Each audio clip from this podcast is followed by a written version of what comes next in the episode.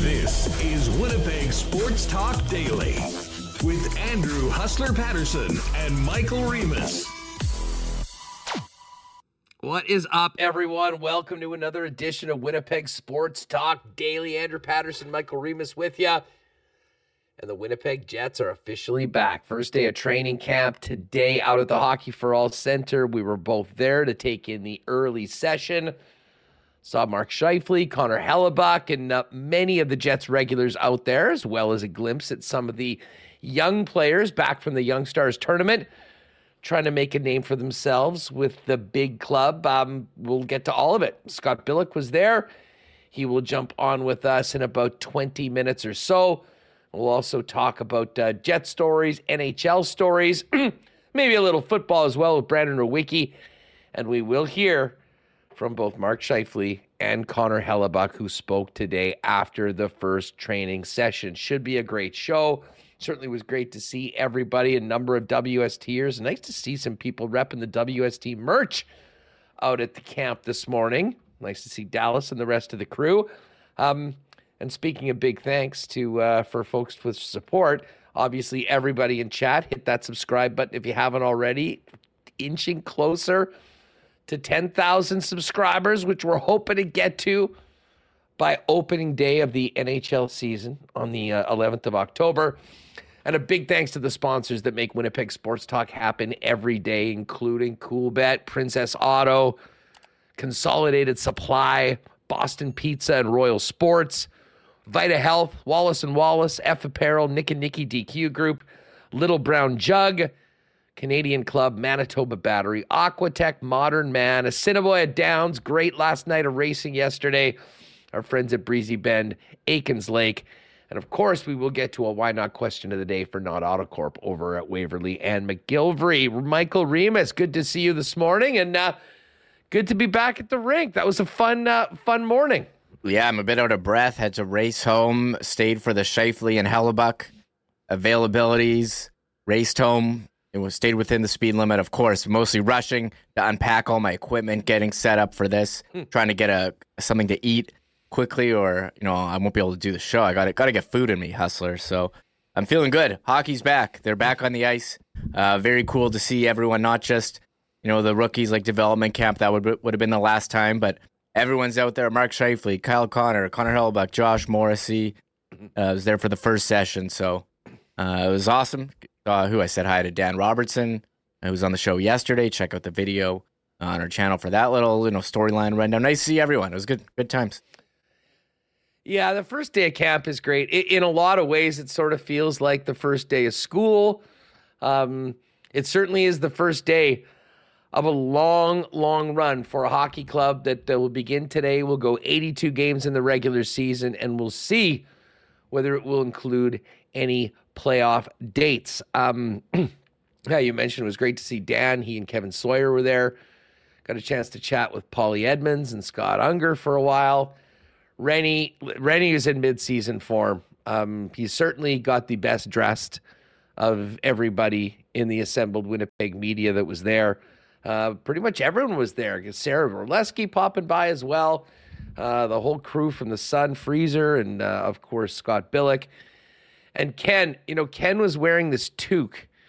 It was uh, it was a blue and white toque. It was actually TCB, but I came up from behind and I thought that he was already rocking the Winnipeg Free Press toque. First week, new company man. Um, but yeah, no, great to see everybody, and obviously great to see everybody on the ice. Now, listen, we will talk more about what we saw, the way things looked, what the coaches were up to, but well, I had to leave a little earlier because I had to just do the lock shop at noon, which was when Hellebuyck and Scheifele were speaking. Um, we've been sort of anticipating a very interesting media day today. Um, you know, before we get to hear it, how big were the scrums? I mean, as far as local media goes, I was expecting some of the biggest scrums we've maybe ever seen uh, in and around those players today. Did uh, did it come as expected? Yes. Okay. Here is the Mark Scheifele scrum. Show it to Connor Rabchek taking this picture. Like you couldn't even, you couldn't even get in there, hustler. Uh, this is Scheifele. Like everyone is there. So many cameras, like news media, and um, you know, and what you know, print. There's sports media. Um, oh yeah, there's my my camera in there. Rennie's in front. Kelly Moore, Jamie Thomas. There's Darren and Paul Friesen back here. Uh, these. I see Dave with the illegal curve mic uh, over there. It was it was nuts, us. Um, everyone. I mean, it was so crazy. Like uh, Jacob Stoller who does hockey news and Yahoo. He just had a one on one with Gabe Vilardi. You think people would want to talk to Gabe Vilardi because he's what he's the new guy here, but no, no, no. You could have talked to like Josh Morrissey was just sitting there. No one was going up to him, but everyone was just waiting for Scheifele and and Hellebuyck. So there's that was the scene uh, at the uh, Hockey for All Center this afternoon, like noon. Yeah, I would have loved to uh, have been able to uh, to chat with a few of those guys. And again, we're going to be spending a lot of time out there over the next couple days uh, because the plan is we're going to get out there early tomorrow into our location for FanFest on Saturday, get hooked up, and actually do the show from the Hockey for All Center, which um, which will be great. And then, of course, we're going to be there on Saturday um, grabbing a bunch of content, potentially, depending on how things work, might even go live for a little bit. Really looking forward to seeing the uh, the jersey unveiling that we talked about a little bit uh, yesterday, and we'll certainly have plenty of content on the Winnipeg Sports Talk channel for all of that. Um, but Remo, as much as it was the first day of training camp, and I mean the stories, we'll get to this with Scott in a few minutes. Um, the stories around training camp almost secondary to the stories of the offseason, which of course was the future of Connor Hellebuyck and Mark Scheifele. And uh, I'd have to say, not surprisingly, um, and, and, and again, well, we'll listen to this in a minute, but I think both of them came in exactly as what we've said. You know, open mind on everything, um, focusing on hockey, and uh, you know, trying to take care of this one media session today and then uh, get going, leaving a lot of things to the agents and just worrying about being uh, good teammates and uh, working ahead to get ready for October 11th with the rest of the squad. Yeah, I mean, Mark Scheifele said he hasn't thought at all about uh, his, you know, pending UFA status and his next contract. Like, why would he think about that one? Us, he's here playing for the Winnipeg Jets right now. He's here to win. He's here to make the playoffs. He's here to win the Stanley Cup. He's here to work on his game and get better every day. So that is what Mark Scheifele is about right now, and uh, I think it's exciting that you know finally we've been speculating on this all summer. Uh, they're back, and you know you kind of figured they weren't really going to say much, but everyone wanted to ask the questions anyways, and um, they haven't closed the door on returning. That was one thing that Mark Scheifele said as well. So we'll see what happens. He said he hadn't had any conversations about an extension as well, really. So, uh, but it seems like you know something could happen during the year. The door isn't closed. The door hasn't been closed. Um, but uh, you know, look, you got a bit of a different squad. We did see the lines in action with Gabe Vilardi, with uh, Scheifele and Connor. I mean, first training camp ever without Blake Wheeler, which I hadn't really thought about walking in, but it was pointed out to me uh, when I posted on Instagram the Jets forward line. Someone's like, "Wow, it's so weird not seeing Wheeler's name." I was like, "You know what? It is. It is kind of weird." That that was exactly what I said to most of the guys. I'm like, this is the first training camp session, you know, or first day of training camp since 2011 that Blake Wheeler hasn't been a part of. And you know, I know it's something that we've kicked around as to what you know what the benefits, I guess, of the teams. I mean, big investment in buying out Blake Wheeler will be, um, because certainly you've got a hole um, of a player that was quite productive last year.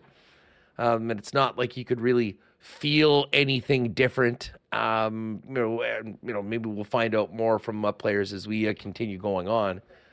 Um, but yeah, it was a little weird not seeing 26 out there. I mean, he had he has been such a huge part of this organization since day one. Um, to not have Blake around was um, was a little strange, but that is the way they've gone. And of course, no Pierre Luc Dubois. We did get a chance to see two of the three LA Kings come in. Alex Iafallo was in the other group, uh, but Gabriel Vilardi, as you mentioned, playing with uh, Mark Scheifele and Kyle Connor out there, and um, and I enjoyed seeing Rasmus Kupari with uh, with Morgan Barron quite a bit, and obviously there was a whole bunch of different drills. There were one on ones, there were two on twos, There were five on fives. Um, and a whole bunch of uh, a, a whole bunch of other options of the, uh, the and then of course a healthy bag skate at the end of which um, Mark was right at the front of the group uh, group on all of that. Yeah, and you were talking about the lines here. Uh, here, who is going to be the first to tweet out the lines on day one of training camp? Well, I know Billeck had them. Mike had them too, as well. Um, the, Did we get like who was first on the feed though? I mean, remember we had Coolbet lines oh, on that. We okay, so here's and, Billeck was at ten thirty, and he's coming okay. up next. So that here, let me type in Mike McIntyre, and what was Mike at? I don't know if anyone else had them. Mm, maybe Mike didn't have them. Mm, I think he did a thread, and it's oh here's Mike had it at ten thirty four. So Billeck beat Mike. Billeck, Billeck, right now the clubhouse leader in line tweeting speed. Um, early, early at this point in the season, a great start for Scott when it comes to it. What about uh, what about Ken? Oh, we're gonna check in on everyone. Sure, here. Well, I'm, inter- I'm interested in Ken because Ken, it's usually Ken and Mike and Scott often going okay. into a tweet off. Ken, oh, Ken was lines. first. He was 10:24 a.m. Whoa. Yeah, whoa. He probably Ken. had that thing ready. He had it all ready to go. And then it was in the drafts, I think. and then fired it out. Well, okay. Chalk one up for Kenny. Quick draw, Ken Wiebe with the first tweet. Um, but uh, as you can see, the lines Connor Scheifele, Vilardi, Kupari with Barron and Namestnikov. Gus was out there with Viel and Colby Barlow uh, Lucius with uh, Reichel and Torgersson of the uh, the groups that were out there oh. today. Most interesting thing coming out of just how things were set up, and again, things will change when everything gets into one group. Um, was the fact that the youngster Remo Elias Salomonsson getting a chance to start out with Josh Morrissey and he he's a guy that I have a hard time keeping my eyes off of. I mean, he does so many things very subtly well that you're really trying to pick up the intricacies of his game when you're watching him. Um, but man, he's smooth, makes a great pass, um, was very competitive in uh, all of the drills. And I'll say this: did not look out of place playing with Josh Morrissey. Again, I realize it's the first morning session of day one of training camp but it was interesting that the team put him where they did with Josh Morrissey, I think, to get a real indication for a little while of how he uh, fares playing with some of the top uh, top guys on the squad. Hey, we talked so much about Elias Salomonsson this summer. We talked about him at the draft. Oh, let's, let's talk about last year's picks. Or oh, this guy's pretty good. I'll talk about him at number one defensive camp. prospect for the Jets. Talk about him at the yeah drafted round two, 55 overall last year. Uh, you know, hadn't really talked about him a lot really until maybe leading up to the draft. And I was thinking to myself, have we just spent like way too much time talking about this guy? He was a second round pick, but there he was. I think it was justified. If you listen to the show, maybe you weren't that surprised that he was top pair with Josh Morrissey. That's quite a spot, Huss. Beside the number one defenseman, day one of training camp, beside the guy, what is it? Didn't get the captaincy, but he was certainly uh, you know, number t- number two choice uh, behind Lowry. So I mean, that says a lot. I think of what where he is on the depth chart, and wonder like what does that mean for because like Ville Heinola used to be the number one prospect, but I mean, giving Salomonsson the first skate right side D with Josh Morrissey, that's. I mean, is that a statement, Huss? Uh, yeah, I think it is a little bit. I mean, I don't think it has much to do with this year because I think we all expect that he'll head back to the Swedish Elite League and and play a big role in one of the top teams. But in some ways, I think it's foreshadowing to maybe a year from now when Elias will come over. I think with a real legitimate chance of being on the squad and, you know, from talking to everybody in the organization, the likes of Jimmy Roy, I mean, they were just so pleased with everything this young man does. Um, if anything, it's a bit of a tip to the cap, tip of the cap to where he fits in amongst the hierarchy of the youth and the upcoming prospects for this team. Um, but never a bad thing to get a look with uh, the number one defenseman if you're a young, young guy trying to uh, trying to crack the squad. Billeck's coming up in just a second. He's just getting set up. Um, but what we've got a couple clips from Mark Scheifele. We'll hopefully have more from Hellebuyck a little later on. But why don't we play these? Uh, because we're certainly going to be talking about it with uh, with Scott coming up in just a minute. Um, so uh, shout out to Connor and Remo for uh, getting in there and uh, getting this. And listen, Mark Scheifele took the podium today, long awaited first media appearance of the year, and uh, said he's excited to be back. 100%. We got we got some new guys, which is different. You know, a lot of new faces. So that's that's obviously exciting, and you know, obviously saw some friends go, which is always tough. Um, you know, but that's the that's the nature of the business. But you know, it's it's great to just get on the ice. Uh, you know, you feel like the last couple weeks you're just kind of waiting to this day. So, um, you know, it was awesome to get on the ice and have a good practice, and um, it was awesome. From your perspective, Mark, I mean, you know, this is the 13th year that you've had a contract in the NHL, but the first that you're going in not knowing what the next year is going to look like. Uh, how much time have you given to considering that and preparing for that this uh, off season? Honestly, not a whole lot. Like you know, it's another another hockey season. I'm a hockey player. I love love the game. I love to skate. I love to you know get ready and and, and improve on my game. So, you know, it was the same same as always. All right, so there's Mark Scheifele with some of his first opening statements, and again, thanks to the Jets for that video. We had a camera there. Unfortunately, it was uh, locked at that time. And uh, since further review has been done on the equipment, the lock button has been figured out. But thanks to the Jets for having that. Here's one more for Shipe before we uh, hook up with Scotty Billeck. And it's just a little bit more on, uh, you know, not focusing a lot on the contract, letting the agents do the work and being here to play hockey. Honestly, it's not really on my mind. It's not really, not really uh, you know, I have, I have one year left on my deal, and I'm, you know, I'm here to focus on this team and, and you know, helping this team succeed, and, and you know, that's my really my own focus. Can you see a future together beyond this year with the Jets? Yeah, for sure. I, you know, I've told them I'm open to open to staying, and um, yeah, I'm, I'm, I'm definitely open to, to staying here. i have been a Winnipeg Jet for, yeah, thir- this is my 13th camp, so it's been a, been a long time, and you know, enjoyed every day of it, and you know, I'm definitely open to staying. That is crazy, though, when you think of what he just said. 13th camp. First ever player drafted by the Winnipeg Jets.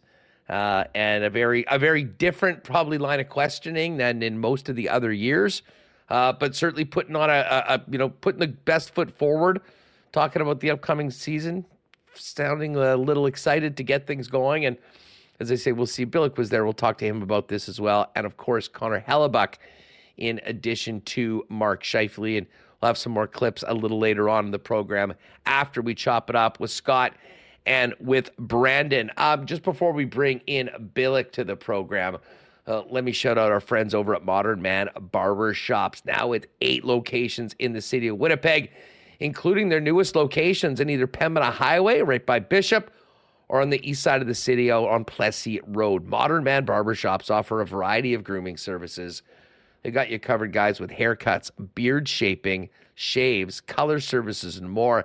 An amazing selection of both hair and beard products. Make an appointment and book your look via modernmanbarber.com for any of the eight locations. And you can also give them a follow on Instagram over at Modern Man Barber Shops. Uh, well, man, these last couple days have been so gorgeous. We did have a little bit of extra pool time, but as the pools close, you can already start thinking about making the plunge in 2024 with our friends, the leaders in pools, both in ground and above ground over at Aquatech. Uh, but you might not realize that Aquatech also are the leaders in home renovations with thousands of renos as their foundation. Now is the time to enhance your kitchen, your bathroom, or even add a man cave to your home. And Aquatech can help you with all of that. Visit aqua-tech.ca to learn more about their whole home renovations, including financing options. Um, well, we saw a lot of players out there. The batteries are recharged for the Winnipeg Jets heading into training camp. Uh, how about the batteries on your vehicles as we get ready for a Winnipeg winter? Do not wait until it's minus 30 and you realize you're screwed get proactive on that. Talk to the folks at Manitoba Battery. Great testing as well if you want to see where your battery is at heading in to the upcoming winter. But of course, the best prices in town for any battery you need, all makes and models at Manitoba Battery, beating the pants off the big box stores on price. and even better, their service, they'll deliver it to you for free anywhere in the city of Winnipeg with any purchase over $60. It's that easy. Check them out at manitobabattery.com.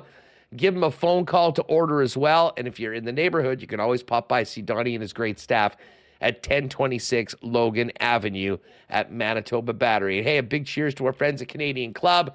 No Bomber game this week, but IG Field will be rocking a week tomorrow for a Grey Cup rematch between the Bombers and the Toronto Argonauts.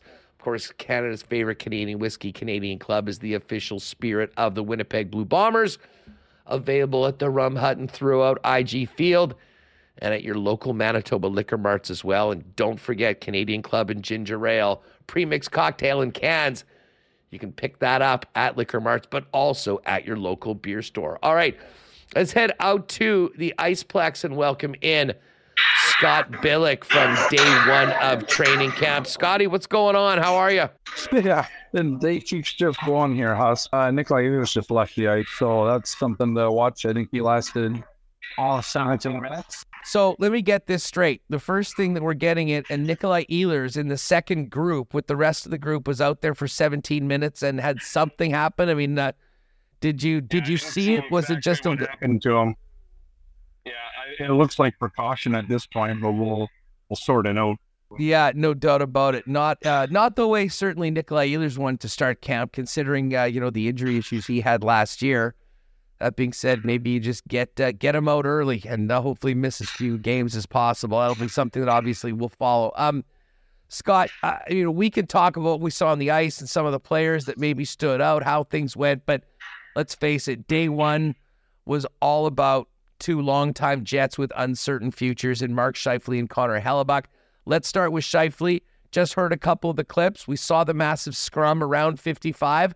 What did you think about uh, what he had to say?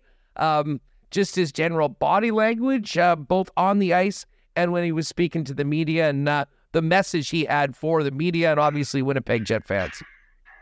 Well, the first thing that struck me, he was a little more forthcoming than Connor Hellebuyck. I mean, I think that was the maybe the thing. I mean, he he actually said, you know, you know, he would be willing to resign here, and he's open to that. Connor Hellebuyck didn't exactly say those words, um, so that's you know something. And you're always looking for, you know, what they say, the words that they use, the body language. Scheifele's was you know better. It looked like Scheifele is um, rejuvenated again and, and, ready to go. But at the same time, um, neither of these guys really, you know, would say and commit the future. So you don't expect that, obviously. Uh, I thought Scheifele was a little more forthcoming.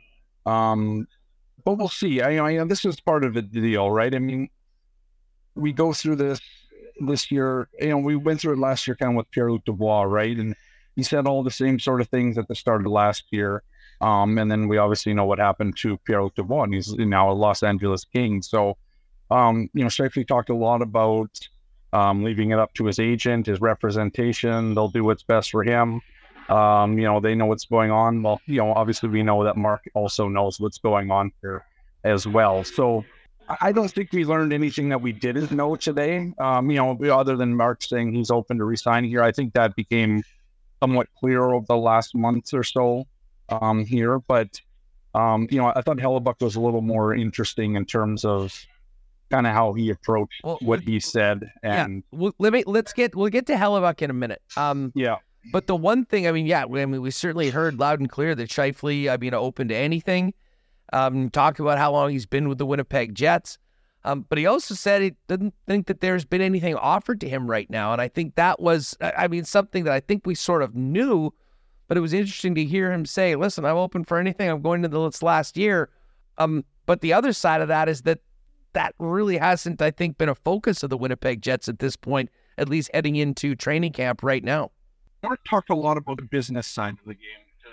And, and, and honestly, I think Jets also on their side have to think about the business side of this as well. And so if they haven't had extensive extension con- conversations yet, it could be because the Jets also need to see something from Mark Scheifele. Um, to, to, prove to them that that they should offer him an extension here. Like, I, I, think we we've talked a lot about well, you know, at least in terms of Connor Hellebuyck, it's it's different in that sense because you know what you're getting from Connor Hellebuyck from game to game. But when it comes to Mark Scheifele, we saw at times last year where he completely was checked out, right? I mean, I think once the Jets are going to extend a guy like Mark Scheifele, they also it's almost got to be proved to them too that he can come into camp, show initiative, show the leadership that may have been lacking in the past. All of those things. I, I think you know if the Jets are learning as they go here on, this, you, you can't just you know back up the Brinks truck to Mark Scheifele, give him a tracking wise, and then hope everything sort of falls into place. Because I think there's been things over the last couple of seasons that are you know, somewhat red flags aside.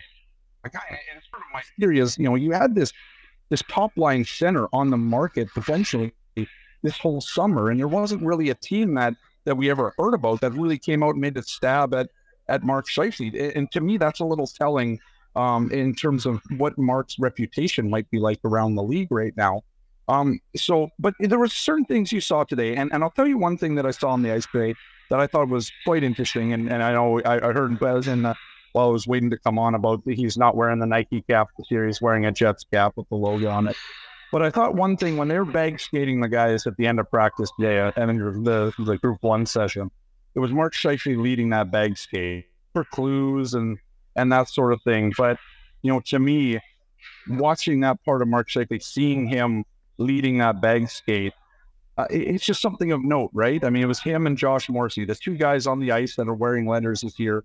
Adam Lowry's in the current group that's on the ice right now, but to see Mark Scheifele out there leading the bag skate it's an interesting, just an interesting tidbit that I, I took from today from Mark outside of what he said and all that, because a lot of it, yeah, again, as we've talked about, is you know the business side of it. These guys don't usually, you know, talk about those types of things, and they they often shy away from or deflect the conversation to their agents who we don't often talk to either. Yeah. Well, I, I mean, listen, God knows uh, we and I've had plenty of takes on Mark, and I like I think many people um, would need to be convinced that it would be, uh, you know, that that would be in the Jets' best interest long term to go in and, uh, you know, and ink an extension that's going to take him through the well into the back nine of his career, as he'll be, I guess, 31 years old when uh, an extension would uh, w- would begin. But I'll tell you what, I think myself and a lot of other people will be far would warm up to that idea a heck of a lot more. Um, you know, seeing you know him follow through on a lot of things that you know he sort of said and and, and to your to your point i mean really showed on the ice today and again i don't make too much about what guys wear um, but it was quite obvious for a long time for a long time uh, uh, listen i mean uh, listen i know blake's gone but i don't think there was very many captains in the league and this goes back to a couple years that you know were always wearing their own brand as opposed to the team that they're the captain of and I and I wasn't sure whether the, you know I mean Mark famously even last year was always wearing that Nike cap. Like I didn't really think about it right away, but when I did see that those comments in the chat, that is the first time in a long time that white Nike lid wasn't on him uh, when you're doing it. And listen, I think that's that's a really good thing um, when it comes to. I mean, you want him to be very much a part of the team because let's face it, Scott, there is the potential. You know, with Adam Lowry being the captain and let's face it, I don't think Mark, as much as he is one of the A's and they mentioned that he was a candidate, I mean, I think that was a two horse race the entire way. And with Blake being gone, um, who was always Mark's running mate, I think there is the potential that, you know, maybe he isn't as a big a part of it as he had been before. And you wonder how that affects it. Um, and certainly from day one, it seems like he's saying the right things, putting the right foot forward. And um, you know what? maybe we will see a big turnaround uh, with him. I, listen, bottom line is you got to get it done on the ice, and that's the one thing that certainly offensively we haven't been worrying about. Um, but listen, if we're talking about proving yourself to the fans, the organization, and most importantly, at the end of the day, it's proven himself to Rick Bowness that he's going to be a guy because we knew how things went south last year uh, in that season, in particular when it came to Mark. Yeah, I, I agree. I mean, it's really tough to dissect day one of training camp, right? Because all these guys are all excited. They all want to say they come in, they want to impress, they all want to say the right things. You know, it's just kind of how it. And so you're right. I mean, you know, I, I think, I, I honestly, I think there, there's, there's definitely a prove it on both sides of this, on this thing for for both the team and for Scheifele. I, I, I think it's more slanted when it comes to for Connor Hellebuyck uh, in his case, but I think for definitely for Mark Scheifele, there, there's definitely I, I, think some more hesitancy than there maybe used to be regarding Mark over the last years. Because I, I, I think I think if we notice it, you know, the media obviously knows it. We see it often, you know, behind the scenes sometimes. I think the fans have certainly noticed a, a difference in Mark Scheifele. Uh, you know, let's say it's from, you know, 2018, 2017, 18 season. I think, you know, his kind of whole attitude and demeanor has changed a little bit. And I think last year, you know, I had a really good chat with him in Banff last year when they were on their little uh, um, uh, team excursion or whatever. But I, I do think that, yeah, I, I, think there's definitely a, uh, yeah, there's there's something on both sides there, and I think both, and and, and just for Mark's own future, um, you know, wherever he ends up after this season, um, I think he has to put his best foot forward, right? I mean, this is a guy who's going to probably get his last big ticket in the NHL. Um, and if teams are maybe shying away from him this summer, um, they certainly don't want teams shying away from him next summer if he does make it to the UFA status. So um, I, there, there's a lot on the line this year for Mark Scheifele, and I, I do think he needs to, um, yeah, he's got to come in and and you know put on that face and and make sure that face stays on all season, not even you know not just when times are times are going okay. Yeah, no, that is a, a great point. And again, you know, I've said this before in the program. I mean, I would love. Listen, I, I mean, if you hadn't most of the other media, I mean, listen, I want this team to do well. I want to see them win. I want to see them go to the playoffs. I want good things for the Winnipeg Jets. And Mark Scheifele is such an important part of that. That you know, if he could come in, um, maybe, um, you know, just be better and more committed on some of the things that had been problematic before. Um, the talent is yeah. certainly there, and in some ways, um, you know, maybe a turnaround or a coming full circle back to the guy that we saw in the early part of his career would be just an amazing story and would be great for the Winnipeg Jets. So, um, even if I would have to OBA an extra 20 bucks from our wagers on the summer, I'd be happy to pay it if that meant uh, that meant for it. So, uh, I mean, a nice start. We heard what Mark had to say. Um, you kind of compared Connor Hellebuyck and Mark Scheifele, but I mean, we haven't played any of the Hellebuyck clips. Um, take us yeah. back to Helly. What was, uh, well, how was he sounding? What was his body language like? Um, he's one of my favorite guys to maybe is my favorite guy to listen to because he always yeah. says interesting things. He doesn't seem to have much of a filter. Has a filter been added in the off season for Connor Hellebuyck, Scott? I mean, he doesn't want to talk about his con. You know, he, the one thing that he said is he doesn't really want to talk about his contract. It, uh, you know, it's personal. When he was asked a question about, um, you know, kind of what it's going to take for him to maybe sign here, I asked him a couple questions about, you know, do, do you need the team to kind of prove something to you? You know, because you know, the one of the things that he said was he wants to win, and, and he wants to win a Stanley Cup, and he wants to play somewhere where he is afforded those opportunities. If we go back to the end of last season, you know, he he's one of Vezina. He's you know a perennial Vezina candidate. He's done a lot of the things that he, he wants to do uh, you know, personally uh, in terms of his own you know kind of accolades. But as a team, um, what he said loud and clear last year is he wants to play on a winner and he wants to win a Stanley Cup, and that's his only kind of remaining goal um, as an NHL goaltender. So uh, you know, this morning you know, he didn't come out and say that he's necessarily open to resigning here, but he did say, you know, the words right. Like he, Scheifele was very um, forthcoming on that uh, when what he said. Connor less so. All doors are open. All you know, he, he said, you know, basically there's nothing not on the table at the moment. Um, but but you know he hasn't committed to that, and you know it, we'll see. I mean, I, you know that this is the thing, right? I, I I, I think for, for Connor Hellebuyck, he needs something proved to himself, a lot proved to himself, and and not to himself, sort of proven from the team. Um, because you know with the last couple of years, and even the last maybe four or five years, you know this team has been you know a playoff team, sure, but they haven't been a a, a true Stanley Cup contender. Um, and that that's what Connor Hellebuyck wants to play for right now, right? So you know if, if you can see it, and I think a lot of the things too going on um, right now is you know what's going to happen with this team like what how competitive is this team what is this youth injection this depth that this team has added through the dubois trade um, you know what is that going to look like over the next couple of weeks in training camp even um, and and then obviously going into the start of the regular season so you know, but I, I honestly I think like for Mark I, and and and and the team, I think there's kind of proof that needs to be shown on both sides. But I think, like I said earlier, it's almost slanted more in Connor Hellebuyck's direction. Um, that he needs to see something from the team that convinces him like that he can actually, if he was to sign three, four, five years here, that there is a chance going forward, that that window isn't closed, that there isn't going to be, you know, a rebuild after he sort of signs here, right? Um, and, and I think I think that's probably true of Mark as well, because you know we all know that Mark Scheifele wants to win the Stanley Cup too.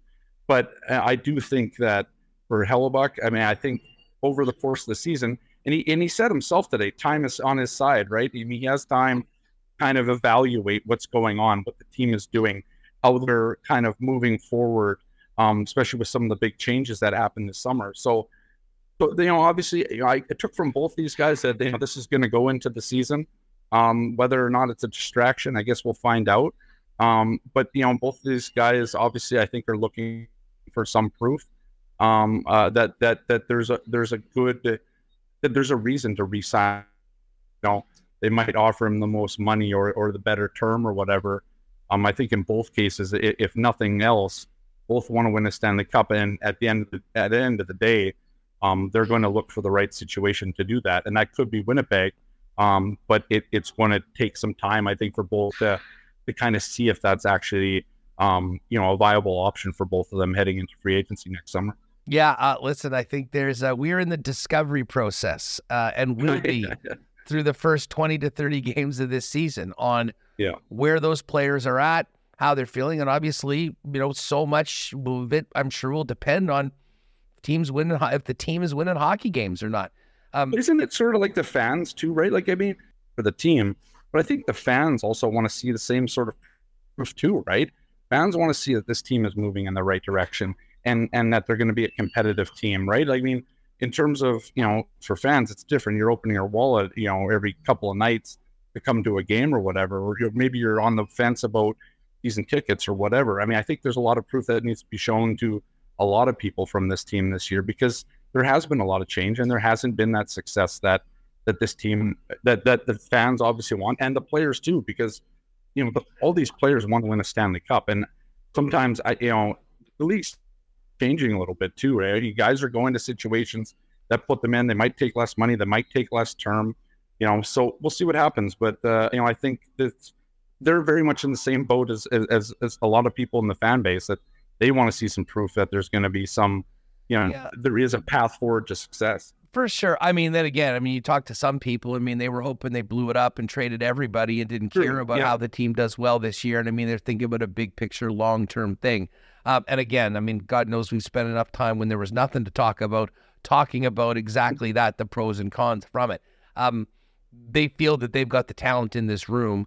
Um, and, and I do believe, I mean, you know, if you ever were going to go that route, I mean, you're talking about major, major surgery to the roster to oh, yeah. pushing things ahead. Um, but man, I mean, and, you know, and we're just getting word that the Jets have signed Colby Barlow to his uh, ELC, announcing that, that yeah. today. Um, you know, there's a lot of really t- yet talented young players that are in the mix for you know these next couple of years. Um, but as I, I mean, to me, and again, this is just me personally, but I remember saying this at the end of the year when I, like so many people, were really distressed about just the direction of the club. And we'd seen that before in the second half of the year. Um, yep. Like, would I love to have a team that's, you know, capable of winning the Stanley Cup every year? Absolutely. But as someone that's going to be there, win or lose, and I'm going to keep on cutting the check for my seats, like the one thing that I and I think most fans want are guys that are committed to the team, that are that are giving that professional um, you know, they're showing that professional work ethic that, you know, in a lot of ways, I think mirrors our city that wasn't always there last year. And I mean, this will be so interesting to see how things go now that Rick Bowness has a year under his belt, knows what the tendencies are, knows what happened yesterday. And I was, I loved what Rick had to say yesterday yeah. uh, because yeah. he did not shy away from anything that happened last year. He almost highlighted it and said the job on him as head coach is to avoid those sort of things happening again and never mind what had happened in previous seasons. So, you know, continue to instill that work ethic. And I think having those new guys around the club is also a real positive that you can actually get there. Scott, you've covered this team for a long time. Remo and I were talking about it right off the bat today, and I know this is just one session of the first day of training camp, sure. but it's the first one ever that hasn't had Blake Wheeler around. Um, yeah. What do you think the effect of the Wheeler buyout and Wheeler's absence will be? Not necessarily on the ice, because again, we'll see different line matchups and we'll see how that sort of develops through. But um, in the identity of the uh, of the club, um, and did you maybe see some of that already with the likes of Morrissey and Scheifele being the first guys out leading that skate afterwards, as um, maybe filling some of that leadership vacuum, if you will, that's left by uh, 26's buyout? Yeah, you know, it's interesting, right? Because, I mean, you know, when you go to like a family, like kind of whatever, and there's always that kind of one family member, like, ah, if they don't show up, you just kind of feel more that you can kind of you know, you don't have to kind of walk on eggshells or whatever. So it's always nice when it's always nice when they don't show up. I just, you know, I, I, wonder if there's a little bit of that to some of these players in this dressing room. Um, I do wonder if there's some of these players in this dressing room that that know that you know there is legitimate opportunity for them in the top six now because of you know they're not going to staple Blake Wheeler to Mark Scheifele or you know somebody on the second line and and and play him maybe out of position. Like, you know, it's more of a theory that, than anything. But I, I do wonder, and we, we've talked about this, and I know you know Connor Hellebuyck. You, you'll play the clips later. He talked a lot about rumors, except when he was asked to you know set the record straight, he didn't really set the record straight. So, you know, you take what you want from that. But you know, we, we've heard and, and and and talked about this dressing room and you know how maybe it's been fractured at times or you know ruffled feathers or all, all the you know the different things that we've talked about. I, I think we, we need more time to kind of see kind of how this plays out. But but i i do think there's more opportunity now for the i don't want to call it the little guy because i think that's probably you know disrespectful or but i think there's more opportunity now for some of these players that have been here a long time the Ehlerses, the Connors, you know, the guys like that to have an elevated role in this leadership group and be a little more, I don't know, vocal or whatever you want to call it, right? Because right behind Mark Scheifele and right behind Josh Morrissey today was also Kyle Connor in that bag skate, and they were putting in the work to do that, right? And so I'm not saying that that that, that you know it's just that everything's changed around here because it's going to take time to figure that out. We thought last preseason and and and exhibition and all that, and even the first half of the year, this team was completely kind of you know maybe transformed from where they were the previous year uh, just under a new head coach and he had changed everything. But as time would tell eventually some things hadn't changed and out and you know ended up being the downfall of this team. So but you know to me i don't know maybe I, it's just how i feel about the situation or just the fact that you know we're, we're not going to hear blake wheeler talk about we haven't won anything yet or whatever. Like i i just wonder if there's just a, just a tad more excitement around here than there would be because there isn't somebody here really trying to keep it. I don't know how would you call it. Maybe you know trying to temper expectations or whatever. I think there's just that genuine, a little more genuine sense. Again, it's gonna it's gonna come more with you know with guys that we talk to and all that. But but I I think with there's more opportunity for guys and yeah, I just I do wonder going back to my original kind of analogy there. I I do wonder if it's just you know a little sunnier skies, let's say, right now heading into this training camp. That's all. A little, uh, a, a, little more, a uh, little more oxygen in the room for uh, some of these uh, these guys. And yeah. listen, I, I will say this, and you mentioned, you know, those other players feel like, oh, they're going to have that opportunity. Well, there is going to be lots of opportunity, but someone's going to need to go and prove it. Because say what you want yeah. about Blake, and I keep coming back to that. I mean, yeah, were there probably internal issues that you know that yeah. you know, uh, you know, probably hampered the club in some ways and, you know, maybe tick some people off, whether it be internally or externally. The bottom line is that this guy, for a long, long time, was one of the key offensive cogs. And even last year, as he kind of certainly plays the final few holes, if you will, uh, on the back nine of his career. Yeah. I mean, still put up 55 points, still was a productive player. Um, and they are going to need that production. So it will be time for guys to step up. Scotty, uh, listen, obviously, we know who the headliners were today in 55 and 37. Um, but as far as when you were watching, we'll just go on the first session because I know everything's going on right now while you're doing Yeah. this. Um, kind of a neat mix of younger players: Colby Barlow, Chaz Lucius, Elias Salomonsson. I was really interested to see Elias playing with Josh Morrissey. Um, um, but uh, you know, just what do you think overall of it? Were there any players that uh, you know maybe caught your eye a little bit, and you're looking forward to is seeing how they continue to assert themselves? Yeah, I mean it's interesting. I mean, you look at you know somebody like Salomonsson, as you're talking about there.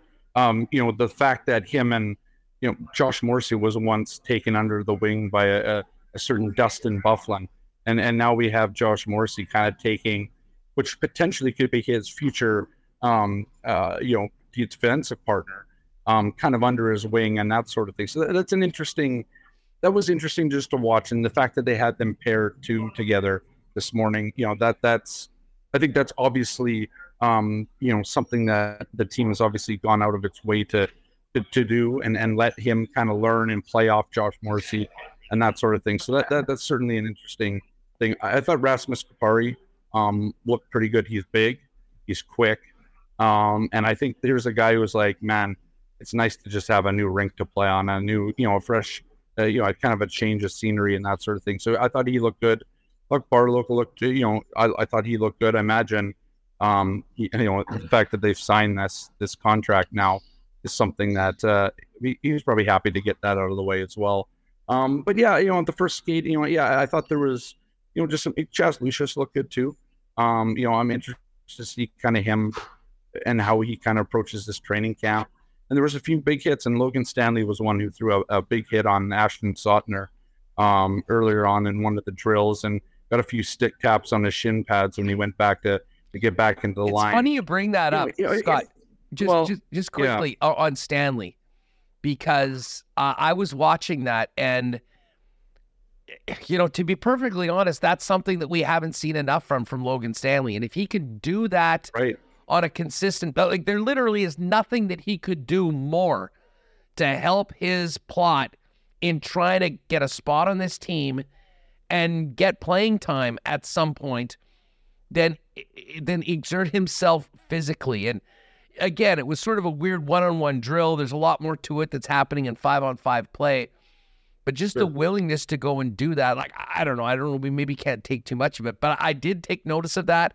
I'm glad you brought it up and it did seem Well, like and I maybe this guy's finally figured out like what the hell he has to do if he wants to be a Right. National Hockey League and be in the mix here in Winnipeg. Well, and, and I think it's, you know, the fact that that and the fact that his teammates actually acknowledged it, right? And so, like, you know, obviously, big hits in training camp, you don't always want you're in that development camp in Toronto where the one guy knocked him out, right? So, I mean, it's not something you want to see, but play on this blue line.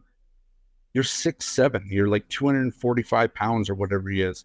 Use the body. I mean, you, you were gifted with a you know a massive size, right? Um, and you know, obviously, we've seen very few of these kind of guys in the NHL um, that have kind of maybe succeeded at that position, being that size. But but they need to, the ones that have use the snarl. They, they they have a little bit of that. They use the size to their advantage. They, they, they hit guys and and they make so you don't want to go into the corner with that guy. But uh, you know, I, I don't think Logan Stanley's ever really made it such that a player doesn't want to go into the corner. They, you know, I think for a lot of players, if it's going Logan Stanley way, they're sort of happy about it. So, you know, well, again, we're going to see how training camp goes. Logan's probably going to get a few of these these exhibition games too. Um, but yeah, I mean, you're right, and and and I think it was one of the more noticeable things, at least noticeable clips, um, if we're you know remembering them of the of the first skate this morning, is that Logan Stanley used his body, and you know it's it's almost comical, right? Because that's what he should be doing, but and and, and it just shouldn't be something that we're we're even talking about because that should be part of his game, but it hasn't been. I think part of the reason why he, you know, lost his job to Dylan Samberg, other than you know just defensive, being able to play defense, was the fact that he just hasn't really kind of used his size to his advantage. So, yeah, we're gonna see. We're gonna see going forward, and uh, yeah, it, it's gonna be interesting uh, the next few days and next few weeks because if you look at this rosters right now, and obviously there's 56 guys right now in camp here, but you know the lines and and, and that, that Rick Bowness gave us yesterday um, very much showed that Um, this team is basically set, I think, at this point.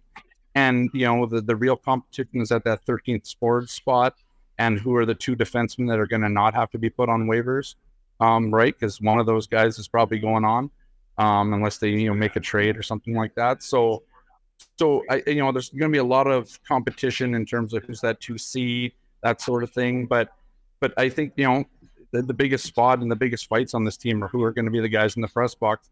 And that's an interesting thing to say about this Jets team because you know even going back to last year, that wasn't the case, and and and that sort of thing. So I think there's going to be a lot of focus and emphasis early on this team, kind of really starting to gel with what they already know they have, and then let the you know the the guys on the bubble kind of figure out who's gonna gonna be No. that 13th forward and that 7th and 8th Yeah. defense. Yeah. No, no, but no doubt about that. And uh, I mean, listen, there's big questions as to the production of Wheeler and Pierre Luc Dubois. Who's going to be picking up the Mhm. slack? Who's going to be there?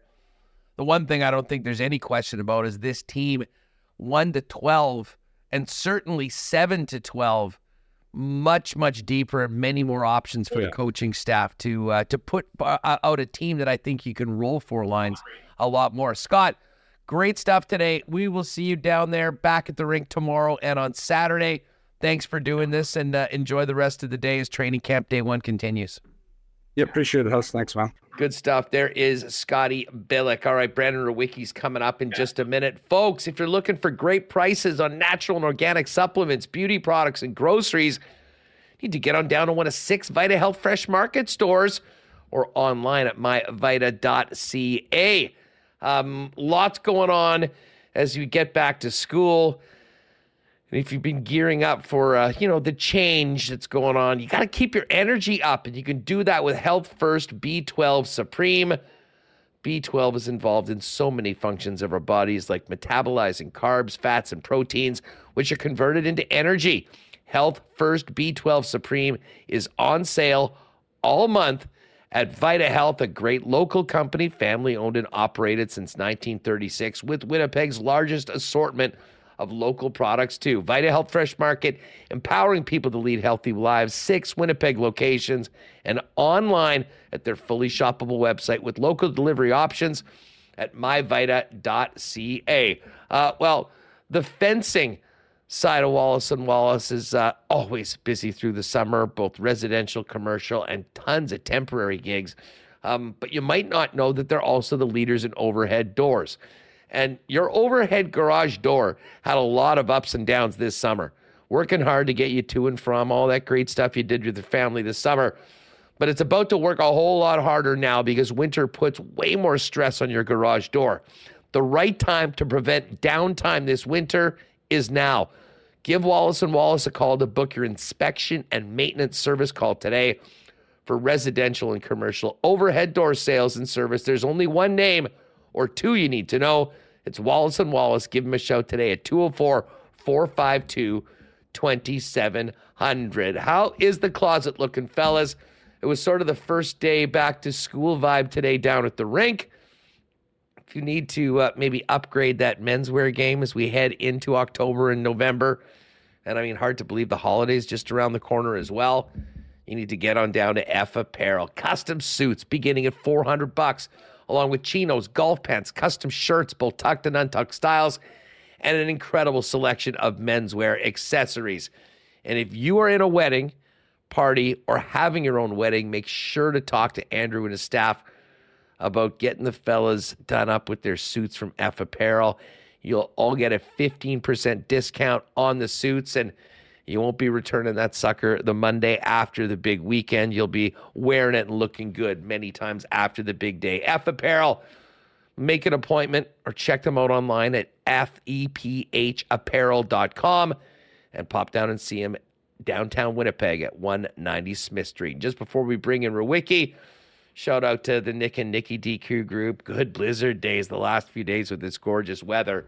Uh, the summer blizzard flavors are still there and available for you at any of the four locations, along with those great stack burgers they're serving up. DQ Northgate, DQ Polo Park, DQ St. Anne's, and DQ Niverville. And speaking of Niverville, Nick and Nikki have just opened up the new Pita Pit out in Niverville. Health, healthy, fast, delicious, and quick. It's all there for you at the new Pita Pit in Niverville. And if you do need catering, Pita Pit does a hell of a job on that. You can hit them up on X at Pita Pit Niverville. All right. Jets training camp day one wouldn't be complete without a visit from our guy, the host of Skates and Plates, who'll now have some new topics to discuss, probably. Brandon Rewucki joins us now. Rue, what's up, my man? How are you? I'm doing good. Hockey season's here. How could it not be good? It is. It is. It was a uh, it was really interesting being down there. Like part of it was just sort of, yeah, we're right back at the rink. Here we go again. Um, the other thing I just couldn't get over for the first five or ten minutes was just sort of looking. All right, you know, you know, Pierre Luc Dubois was gone. We got a chance to see Gabe Vilardi. He was a lot taller than I kind of remembered or expected. Um, but no Blake Wheeler, and no Blake Wheeler for the first time since the Winnipeg Jets 2.0 became a thing. And um, it was just sort of interesting to note that, and will be very, very. Uh, I'm, I'm keen to see how the effects of that kind of seep into the team off the ice, in the locker room, and of course on the ice with the guy that's been such a big part of everything this team has done uh, for the last 10 years. Yeah, and it, it's funny too because we probably won't see most of it, right? Like, I mean, yeah. a lot of that's going to happen practices, training camp right now, on the road, in the dressing room, things like that. So I, I don't really have a good answer for you. I'm not sure how it's going to play out. Um, it might be a little bit easier to digest, honestly, if if we knew the other two big dogs on the team were locked up long term or had an idea on what their future might be. But but we'll see. And I, I, I, guess the guy I'm most intrigued in in terms of a response and things like that is going to be number 55 because, I mean, let's just call it what it is. They were the top two dogs in that locker room for the last, you know, basically since Dustin Byfuglien stepped away, right? And this is an opportunity potentially for for Mark Scheifele to, in a sense, turn over a new leaf and you know, t- kind of show the guy that everybody thinks he can be.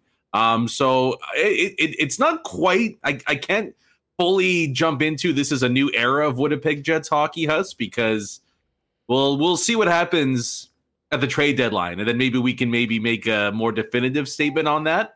Um, but well, vibes are good. I, vibes I are good know. right now. I like that part of it. Yeah, I, I listen. I don't know whether we're going to need to wait till the trade deadline, dude. I mean, I, I really think that if you look at any team in the National Hockey League, the Jets might be the most interesting team heading into the first 25 to 30 games because I think the range of possibilities for what could happen are about as wide as they are for any team in the league. And the consequences of those those different paths I, I, think have massive implications on what happens for the rest of the season and we get towards that that that trade deadline. Um, and listen, Mark Scheifele's front and center along with Connor Hellebuyck, and no surprise that it was hilarious. Gabe Vilardi comes over in this new trade. He's just sitting over in the corner. No one's talking to. him. Probably a 10 minute one on one with Jacob Stoller. Josh Morrissey's at the back because, hey, everybody wanted to hear from Mark and from Connor. And we'll hear from Connor in a little bit. We've got the clips. Remis is cutting those up as we do this. But I'll say this, and I've been critical of Scheifele in the past. I mean, I, I think justifiably so. But I'm impressed with what he, the way he handled himself today, and maybe most importantly, just the way that he looked out on the ice. Um, you know, playing with Kyle Connor and Gabriel Gabriel Vilardi, and then he and Josh Morrissey leading that bag skate afterwards. I mean, I think. Listen, is he the captain? No. Does he have an uncertain future? Yes. But he has as much to gain as anybody from doing some of the things that, frankly, he's been criticized before uh, about improving on that. Certainly, it will benefit the team, but I think it benefits him in a number of ways too. At least potentially maybe rehabbing, uh, you know, a, a, reputation that might be tarnished a little bit by the way this the last two seasons have ended. Certainly might change the way the organization feels about potentially offering a contract extension. Um, but no matter what, a strong season from him without you know some of the noise around it regardless of whether it's in Winnipeg or elsewhere, certainly helps him next off season. And uh, the bottom line is, as long as he's the number one center for this team, he's too damn important to have it not go well. And um, he'll always be one of the most important players and maybe the biggest challenge of Rick Bowness. Um, and it's a good thing he's got all that experience because I think he might need all of it this year. Yeah. well, I mean, whatever he said to Morrissey last year, why don't you just whisper that to Scheifele, and I, I, maybe the Jets will be just fine. But I, I mean, look, letter or not, anybody that's played on a team at any level, I think really understands that, you know, the best players on your team really do ultimately determine how a season goes. And when your best players are your hardest workers, the most attuned to detail, intense, all those little intangibles, the rest of the team really doesn't have much of an opportunity but to follow those exact same things. I think in a way that's why Boston's been so good for so long, and it's why it's kind of interesting to see how they'll do this year. Because when when Bergeron and, and Chara are you know doing all the little things, oh well, the trickle down for the rest of the roster I think is pretty evident to see. So yeah, I, I mean, look, I, I think we're going to get the best of Scheifele this year. I think it's also human nature that you know when you know that you have one last chance at a big payday you're going to do all the things right. Right, like, like we would all be in that exact same situation, making sure that you know I gotta I gotta find a way to be 110 percent every single day here because this opportunity is only going to come around one more time in my career. So uh, you know, there's a lot of questions and concerns about the Jets going into this year. Kind of surprisingly for me, I, I don't think Scheifele's one of them. Like I, I I think I think the guy that we saw last year is is probably what we're going to get this year. Uh, it just comes down to how the rest of the team does as to whether or not he's going to be around for the long haul. That's it's not it's not a Scheifele thing per se. Um, it's just going to be how the team as a whole performs around him. Well, okay, I, I, I hope you're not entirely right with that because as much as I mean, listen, the guy scored 42 goals and was very very productive scoring. Certainly, the assists were down. His line didn't have that same sort of success. The team wasn't winning in the second half of the season when some of the same old things were creeping out. And listen, it started a big rift between he and the head coach of this hockey club to the point when I mean, we're talking about him as a number one center. He wasn't playing center for this hockey club in the playoffs last year, Brandon. So I would say that there is some proving it to be done. Like, listen, if we're just talking about what he does offensively, I mean, for sure. I mean, he'll get a lot of opportunities to do it and he will certainly, and whether it's through the power play or playing with those guys, I mean, he'll be a productive player. But to me, it's so many of the the, the questions about Mark um, are everything other than that. Um, but as they say, put a good foot forward today. Um, certainly, I think showed some things in that skate this morning, as well as with the bag skate afterwards. That I think even his biggest critics will uh, will welcome. Um, and anyways, a good first day. Um, yeah. I, I, mean, I, we, when, I, when I say that though, I, ultimately what I'm kind of getting at, Huss, is that like, is he 30 right now? 29, 30? Yeah. Like he's what he is. Like we know we know what kind of a player he is. Like I I, I don't have concerns because yeah. it's like the guy that we've seen for the last three years is probably the guy we're going to get this year. He'll be around a point a game. He'll score a ton. I would imagine too the assists go up this year, and he's going to be below average defensively hopefully just below average defensively. hopefully not what we saw a couple years back, right? Like there's there's just not a lot like he is what he is at this point. I don't anticipate him becoming an above average defensive player just because he's got a big contract on tap this offseason. No, listen, that's fair. Um and listen, prove us wrong, I guess is the uh, is the uh, is the story on all of that. Speaking of that line though, um it's Scheifele and Connor who together have had some of the biggest defensive issues. And the newcomer Gabriel Vilardi is on that right wing. And Vilardi's a bit of a sniper himself. I mean, he was 23 goals, 18 assists last year in his 60 odd games that he played. Um, a great opportunity for Vilardi to be playing with a couple of world class offensive players. But what do you think about the fit of him there and maybe what will be on his plate from a 200 foot um, sense considering the guys that he's playing that will, uh, let's just say, will never be up for any Selke nominations. I don't think. Yeah, it's kind of funny that they they put the youngster on the line to be the defensive conscience of the trio. But but that's that's probably what it is. Like he's got the shot for sure, but I mean he showed down the stretch for LA that out there on the wing, he was a pretty pretty massive defensive presence for the Kings. So I I I don't mind it, Huss. I mean personally, I would have I, I would have liked to have tried Vilardi down the middle as opposed to, to Cole Perfetti. Um, I, I just think long term he is a much more viable fit there than Perfetti at the NHL level. Having said that, though, I I love everything about the way the Jets are going about handling that that second line center role. That you know they're they're giving Perfetti every chance and every opportunity to take that and run with it. Yeah, I, I, I get why he's getting the first shot. I mean, yeah. just b- best case scenario for the Winnipeg Jets, Cole Perfetti gets this opportunity, makes the most of it, shows that he can do it and he's the guy. And then you've got so many other options, especially because we're still not talking about a certainty of the future of Mark Scheifele. And if that's the case, you know, you've got another guy that could move in at center. Um, and again, you've got a backup plan if things don't go well with Cole in that spot. And obviously, there's a lot that he's going to need to prove to the coaching staff that he's ready for to be a top six player in the middle with the different responsibilities that come with that spot as opposed to where he's been on the wing the last couple of years. Yeah, and and I, I, think the Jets again are giving him every opportunity to do that because not too many second line centers in the NHL Huss would have the security blanket of a Nikolai Ehlers who can carry his own line, and then Eetu Niederreiter who's like the pros pro, like the, the guy that every every team wants somewhere, you know, in their in their middle six, and as a second liner, you're feeling pretty damn great about that. So, I mean, we're gonna find out if he's ready for it. I, like I don't I don't think it'll be an excuse of the team not giving him the chance to do so. I yeah I, I just feel like his game's better suited to the wing, and I I mean for for a kid that struggled to avoid injury in his first two seasons, his first season and a half in the NHL, I wonder if center is maybe not the best route to have him play 65 70 games this year but i would i will happily eat crow here huss if if perfetti comes out of the gate and you know, is on a 70 point pace and that second line is lighting up the opposition.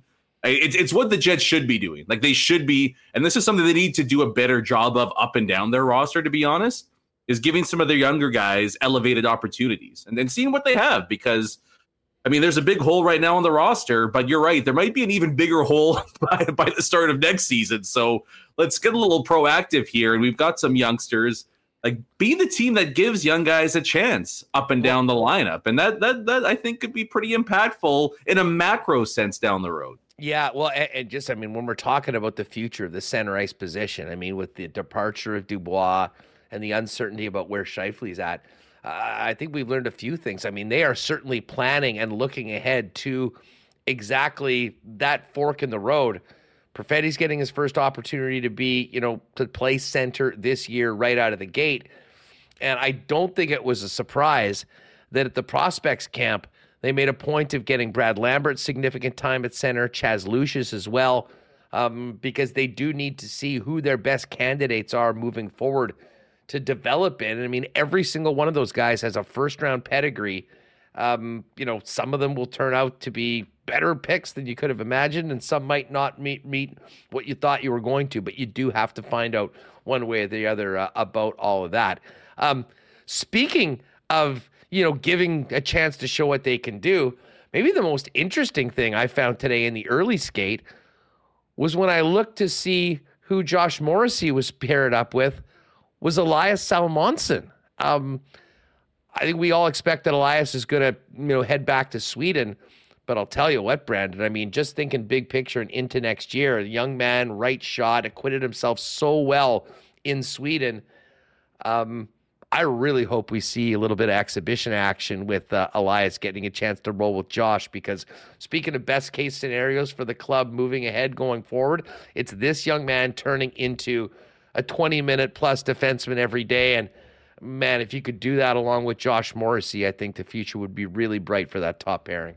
Yeah, right. Right shot defensemen are like lefties in baseball, man. Like when you if you can unearth one, you're you're in a pretty good spot. I was actually joking with my neighbor about this. Like we should tie my little one's right arm behind his back, and he's only throwing lefties, so we can maybe cash in on that a little. Uh, that's down the road though. Um, but I, I've always loved that the Jets have done this. Like this goes back to you know they they would put a young guy with buff too back in the day, right? I, I, I think I think the organization does a good job here, especially knowing like I mean Morrissey DeMelo they can throw them out there whenever, and and they they've played with each other enough that you know there's not there's not really a need to have them suit up in, in training camp and exhibition too much together, but. I mean, it's a great opportunity for Salomonsson, and there's no doubt about that. He's yeah, he's kind of risen up the ranks pretty quickly, like from being a semi obscure second round pick to somebody that's got legit potential, I think, to be uh, you know, a, a, top four contributor at least at the NHL level. I mean, it's massive, and so let him roll with the kid. Be a sponge, right? Like just staple him beside him for the rest of camp. And yeah, I, I agree. Like give give him a preseason game or two beside him, and you never know what happens there. And and wherever he ends up playing this year, that that's definitely a guy kind of in the mold of like Chibrikov in a sense, where like keep an eye on him because he might be might be a pretty big piece in Winnipeg a lot sooner than a lot of us might have thought. Well, well, I mean, it's funny. I mean, I, I think I've told this story before on the show. I'm not sure whether to you, but uh, we had a bit of a moose reunion um, last year, sort of later on in the season. And, um, you know, I was talking to Mike Keane, but I sat down with Jimmy Roy for a while. And we watched a period and we were just, you know, talking about everything. We got into um, that draft class, um, last year's draft class. And, you know, unprompted. Uh, it wasn't like I was digging for it. I mean, we sort of got into it, and he started saying just how exciting. And we weren't just talking about, you know, about Brad Lambert um, and about the uh, and about like the guys that were picked at the top. And we were talking about Dom DiVincentiis. We were talking about Danny Zhilkin, But the guy that you could just tell the excitement was far beyond, I think, what they thought they'd be dealing with was with Elias Salomonsson. And he, listen, he's been playing big minutes in the top league as an 18, now 19 year old defenseman. And I mean, I'm assuming that he will be back there. Like, I just don't think there's any way to make the numbers work if all of a sudden he barged his way into uh, the conversation. But listen, I mean, again, stranger things have happened. But man, another year playing at that top level for one of the best teams with big minutes, big responsibility. I mean, I think they're testing him right now to see how close he is to be ready to doing exactly that with probably the expectation. And I mean, they're going to make decisions based on that. I mean, you got DeMelo's expiring contract, Brendan Dillon's. I mean, the plan is eventually to turn that over to younger to younger players. It's just about them being ready. And and by the way, if Salomonsson does turn out to be the player that I think they believe that they have, and Brad Lambert hits, that Andrew Copp trade might go down, Brandon, as you know, one of the truly, I mean, Chevy takes a lot of heat for a lot of things. Some will say fairly, some will say unfairly. I mean, we are staring at one of the great trade deadline deals in a long time. If Brad Lambert becomes a regular and Elias Salomonsson becomes a regular, and Mar- Morgan Barron already is a regular for this club, might be his best trade. In all honesty, like I mean, to take and and Copp's great, but I mean, like a, a middle six tweener to take that and and turn it into, I mean, the the value that you're getting there, but a first, a second, resign with them. Yeah, yeah, like it's just six one weeks of Andrew Copp. Like I maybe just throw it in that. Oh, by the way, can we just throw in that conference final sweetener? Turn that in from a second into a like if that's okay with you, right? Like I just throw it in there. It's not a big deal. I, I mean, it it was it was masterful at the time, and it's just getting better and better here. And then you know even when Lambert was picked, it was like wow, we might get a top six winger out of this. Now he's playing down the middle, and he was just, you know like a point and a half per game in the dub down the middle there. So it's like oh, like it seems like it keeps getting better and better the more and more time passes with that trade. Um, yeah, that was a home run. Uh, that was definitely a home run for Chevy there. And yeah, I, I, I think the Jets organization has every right to be as high on Salomonsson as, as they are right now. It, it looks to be like at the very least they got an NHL player out of the second round there. How high the ceiling is, we'll see. But yeah, you might not want to put a limit on the kid because if you're a teenager playing in whether it's Sweden, Finland, overseas there, you're playing 20 plus minutes a night. Yeah, I think he's going to be just fine in a couple of years. Um, interesting. Uh, Colby Barlow gets his ELC today, so uh, add another contract to the board for the Winnipeg Jets. And he, you know, it is funny, Brandon. We talk about all these young players and how you know, they're just kids when they get picked up. I'm pretty sure that he was fully shaved before one of the prospects games in Penticton and then had a full beard again by the third period. I mean, he looks like a man. He's big, he's got the size, he certainly has the shot. Now he's got the contract. Um, I mean, I think we all expect him to go back and be the captain of the Owen Sound attack again. But but as far as physical maturity and maybe ready to play earlier than some others that are drafted in a similar position. he's a guy I think we look at when we're seeing what happens in the training camp and the exhibition games this year, not for this season with the big club, but as we mentioned, next year could be a pivotal change of the guard with a number of young players coming in. And, uh, well, he's got his contract right now, and I know he's going to be really trying to prove that he is on the cusp, on the doorstep right now of making that move to the NHL. Yeah, it's, it's, I mean, by 20, he's going to be an NHL player. And I, I, I, I, still feel like that selection's being underrated a decent amount, like by the scouting community, by the rest of the NHL. It's almost like it's like, yeah, he's going to be a 30 30 player in the NHL. Well, that's pretty damn good to get in the middle of the first round, regardless of how stacked that draft might be. I mean, I, I, I feel I felt confident at the time, and I as, as more and more time passes, uh, that you know my strength in this doesn't waver at all. But I feel like the Jets drafted Tyler Toffoli 2.0 and that's the kind of guy that I think he's going to be for the club. And that's that's a pretty damn good outcome. Uh, pretty much anywhere in the first round, but especially at you know 17, 18, uh, he's he's just going to be he's going to be a stud for this team for a long, long time. Brandon Rewucki's with us. Make sure you check out Skates and Plates wherever you get your favorite podcast content. And make sure you're subscribing to Winnipeg Sports Talk too while you're there, especially if you just found us on YouTube. Uh, I, I didn't think we'd be talking about this, but I'm just going to bring this up right now.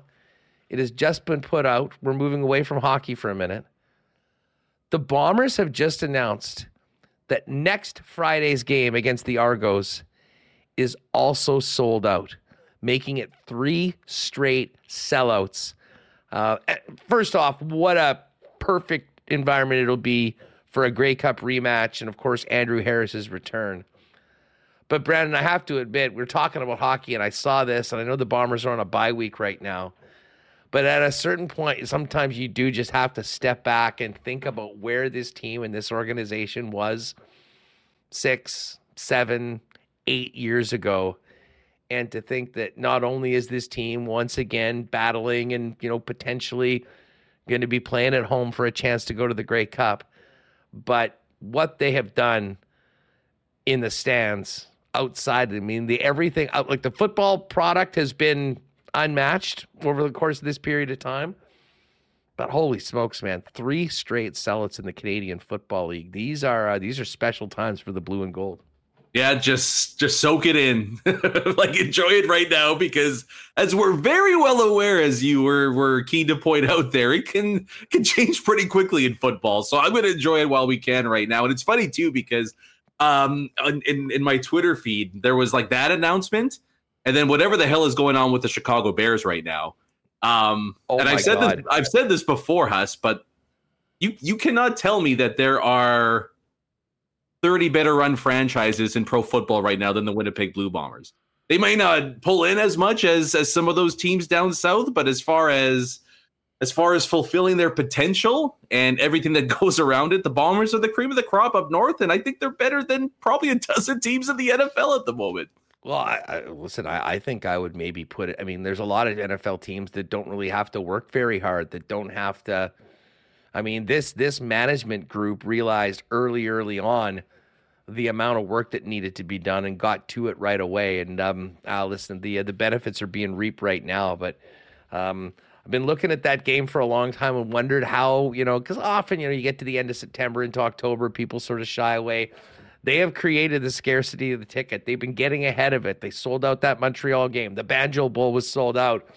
And now we got another sellout going forward. Hey, uh, very quickly, because we're going to get to Connor Hellebuyck coming up in just a minute and hear about this. Uh, two NFL questions for you. Number one, Eagles are 2 and 0 haven't looked particularly impressive uh, at this point. How are you feeling about the Eagles and where they are right now with your start? Yeah, it's it, it, it is odd. They haven't played Baker yet. Mayfield on Monday night next week too. The two and zero oh Buccaneers yeah. with Baker. Never thought I'd say I'm a little concerned about Baker and, and Tampa Bay in Week Three there, but I mean I, I think it's fine. I mean, and Kansas City's kind of going through the same thing right now. They're just like teams of that ilk are it, it's kind of like warming up to the end of the season, right? Like the team they have right now isn't going to be the same team at the end of the year. Um, I mean, there there's big holes in Philly, man. Like I, I guess ignoring the linebacker and safety position might lead to some defensive problems, and and they're finding that out the hard way right now. Um, but I mean, Jalen Carter's a problem. He's he's probably been the best rookie for sure defensively in oh the my NFL god, he's a beast. Yeah, he's. I mean, it's just crazy what what he does there, and he's going to be a. a- I mean, Warren Sapp 2.0 probably. He's just out of this world good. Um, but the thing I on it's not even Philly, man. Dallas is a major problem right now. They look they like we How good that- is all Micah that stuff- Parsons? yeah, it's it's Micah Parsons and company. That defense, like that's it's early, but that that might be an all-time unit they've got going on over there. Well, we'll see what happens as the season rolls along. But I like I just don't know how you deal with Micah Parsons. He's bigger and faster and stronger than everybody else on the planet right now, and that's in a league full of athletic freaks. So I like, what do you do? I don't know. I'm, I'm a little worried that the Cowboys might actually be legit this year. Uh, I'm with you. Uh, any uh, lead on this game tonight? Um, it's going to be a long, long night for Danny Dimes and the Giants going into Santa Clara to take on the uh, the Niners. Ten and a half point number. Danny Nichols. It's not Danny Dimes right now. You got he's got to be a little better to, to, to earn that. Um, my my take on the game is that it will be PVR'd and will be fast forwarded through much of the game. It's it's not going to be a beauty. Um, that's a big number though, and Thursday nighters are always weird. It, it's one of those games where it's like it doesn't make sense, but I might take the Giants against the spread. Maybe like a backdoor cover, a la Sean McVay last week, something like that. Don't even, don't even get going. Although I said this on the lock shop, and for people wondering what we're talking about, the Niners um, were like seven and a half point favorites, seven, seven and a half point favorites against the Rams. Uh, seven and a half point eight. Last play of the game, the Rams are down 10 points. And McVay sends out his field goal kicker to lose by seven instead of lose by 10. Now, I, of course, was absolutely irate because I had a Niners ticket at minus seven and a half. Thank God for the partner parlay that cashed. We got it to six and a half, so we won on that one. However, I've been thinking about this all week. And as much as I was pissed off that I took an L because of it, I actually kind of respect it. You think about this: if you're already going to lose, you know the game is basically over, and you have a head co- you as a head coach have the opportunity on the final play of the game to cover the spread, to reward your fans and the people that backed you That believed with their in you. hard-earned money. I kind of respect it. I mean, does it matter at all in the standings and that's supposed to all their care? No. But I mean, that stuff happens in college football all the time. They know how much those boosters have tied up in some of those wagers. So, uh, you know what? I hated it when it happened. But honestly, I think more more coaches should be like, no, you know what? If we have the chance to at least cover for our fans, Yeah. let's do it. yeah yeah I, I mean it's just it's so egregious you have to laugh at, like at some point it's like i mean I, I wonder if they got like the buzz from upstairs like hey sean you know line seven and a half right? yeah we can cover here i got a i got a cousin that put a little bit on like maybe we can help you help me uh, people helping people I, I, why else would you do that right like that has to be it doesn't have to be you know super nefarious or anything like that but it's it's it's it's funny you have to you have to laugh or you'll cry right No doubt about it. Dude, uh, enjoy this one tonight, and uh, maybe we'll catch you on the weekend, and uh, certainly we'll talk to you next week right here on WST. Thanks for doing this.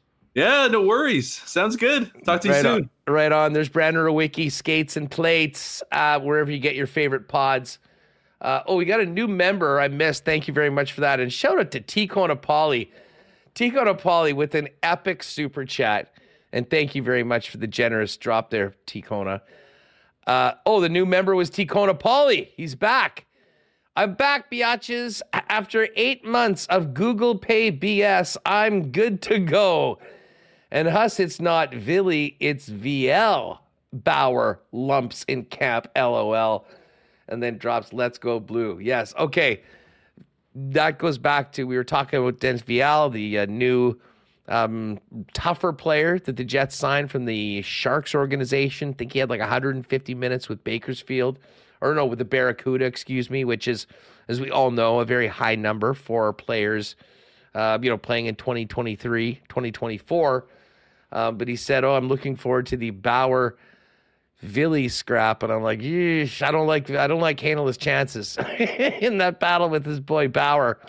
Um, but yeah, I'm not sure whether we'll see those guys go at it in camp or whether that's something that they uh, show what they can do in the exhibition season. But I would have a feeling that at some point before cuts are made, we will see the gloves of both Bauer and VL on the ice at some point. T. Konopali, you're the man. Hey, speaking of uh, T. Konopali, working on uh, a wheelchair option for uh, for T. Kona for our Winnipeg Jets four game pack. Uh, I know there's a lot of people that maybe hadn't been around lately. Uh, we've got a pack. There's been an amazing response um, for it. We picked four of the best games. And uh, we got the best section around, section 316 in the corner. Now, because of how many people jumped on seats right away, we opened up a couple rows across the aisle in 317. We will continue to do so. But if you haven't already, hit the link at winnipegsportstalk.com. For you podcast listeners, it'll take you right there. If you're with us on YouTube, just go into the description of the video and there's a link right there. LA Kings return to Dubois on October 17th. McDavid and the Oilers on a Thursday at the end of November. Saturday night, Toronto Maple Leafs hockey night in Canada in January. And then a big Thursday night game against the Calgary Flames. Uh, it's 375 for the four tickets. Taxes in for all games. You'll get your choice of a beer, drink, soda, or pop at all four games. That's going to be done through the Jets app. And we've got a little, uh, we'll have a little WST uh, meet and greet before every game. We've got early access to the section, the bar right outside our stuff. So, anyways, if you're thinking about you were wanting to do a smaller package, I don't think he could do better than the WST four pack. Four awesome games. Uh, we've got a great crew already. Would love to see you there. Click on those links and uh, and sign up now. Uh, as we've uh, been going through a lot of seats so far, and I'm not sure how many more we're going to be able to grab in those sections. All right. Uh, we will hear from Connor Hellebuyck in just a minute. Uh, but again, congrats to the Bombers on a third straight sellout. What an amazing story uh, that team is off the field. And uh, hopefully on the field, it'll be a big night for the organization as well with the game that they do need to win right now with where BC is going up against the defending Grey Cup champions. Still tough to say that. The Toronto Argos, of course, three or two hours before the, another sold out game. You know where to be the Princess Auto tailgate zone just outside of IG Field. Princess Auto, proud sponsors of the Bombers and Winnipeg Sports Talk, and the place where you'll find the best deals on the most unique assortment of tools and equipment around. Everything you need to complete the projects on your list or start something new is at Princess Auto. Pop by and visit them in store, Panet Road, Portage Avenue West, or shop online 24 7, 365 at princessauto.com. Uh, shout out to Consolidated Supply as well. Speaking of big Bomber fans, I know Joe, Spicy, Buck, and the guys, Big Gene, um, uh, have a great time at the games when they're able to get out there. Uh, but part of the challenge of doing that is just how busy they are throughout the summer. They are the irrigation specialists. Uh, they're the go to guys for all things artificial turf, both indoor and outdoor. And of course, Golf Carts and Club Car Vehicles is the exclusive club car distributor here in Manitoba. But Consolidated Supply has some other great options for your property to think about and talk to them about. Hot tubs and amazing outdoor kitchen options. And uh, what you might not know is they're also the leaders in small engine parts and small engine repair. Pop by and see them. Consolidated Supply, so much they've got waiting for you at their showroom, open to the public, 1395 Niagara Road East or you can find out more online at cte.ca. Um, first day of camp was great. Did get a chance to see Rasmus Kupari wearing his number 15 and Gabriel Vilardi wearing his new number 13 with the Winnipeg Jets. You want to get geared up with one of the new members of the Jets? Get on down to Royal Sports. Best selection of Winnipeg Jets merchandise you'll find anywhere. Thousands of pieces of Jets merch on the rack. And of course, We'll find out about these new jerseys on Saturday and when they're going to be worn. And then you'll be able to hook those up at Royal as well. Um, whether it's for your bomber gear needs, Jets gear, 32 teams represented in the National Football League.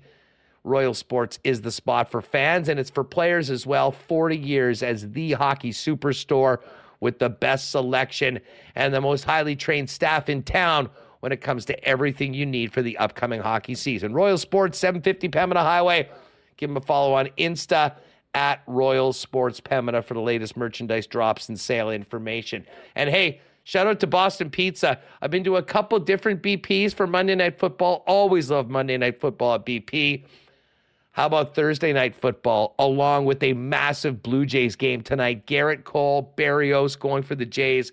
6 p.m. Uh, 6 p.m. first pitch or 6:07, whatever the Yankees started is, and then an hour later, we've got that San Francisco 49ers and the New York Giants. Where better to spend your Thursday night than Boston Pizza, sipping on ice cold schooners, chowing on world famous BP wings and those gourmet pizzas as well. And hey, if you are staying at home tonight, you can always order online at bostonpizza.com. All right, let's get Remis back in here. We're going to hear from Connor Hellebuyck, who spoke today. Um, but Rima, how about that? Three straight sellouts for the Bombers. I mean, just uh, it is such a great news story. I could talk about it um, a lot longer, although they're off this week, so there's not much else to talk about. But huge congratulations to uh, everyone there working so hard to fill that stadium. It is a uh, it is great for the the team, and it is just great for the Canadian Football League as well. Yeah, the Bombers have really made a great job with uh, making games like an event uh, like a party. I think you know you want to go and see great football. Like they've scored 50 points in their last, or average like 49.5 in their last three home games. But aside from the game, I think you like being outside, getting a drink, uh, great, you know, local theme concessions there. Um, you know, you got what the uh, Jim Beam Social Pass. There's so much more uh, than just a football game. The atmosphere, what Princess Auto tailgate. There's so much stuff going on aside from the game. But the I think the great football that we've seen definitely is the exclamation point uh, on all that, or the great atmosphere is the exclamation. I don't know. Take your pick. I'm not good. I'm not great know. at grammar, Huss, but uh, it's it's a great time uh, going to the game. Yeah, I mean, listen, it's a great time to be a Bomber fan. There's no doubt about that. I wonder when the last time a Canadian Football League team sold out three straight games. I bet it's a while. Uh, and uh, hey, here's to uh, here's to keeping that thing rolling.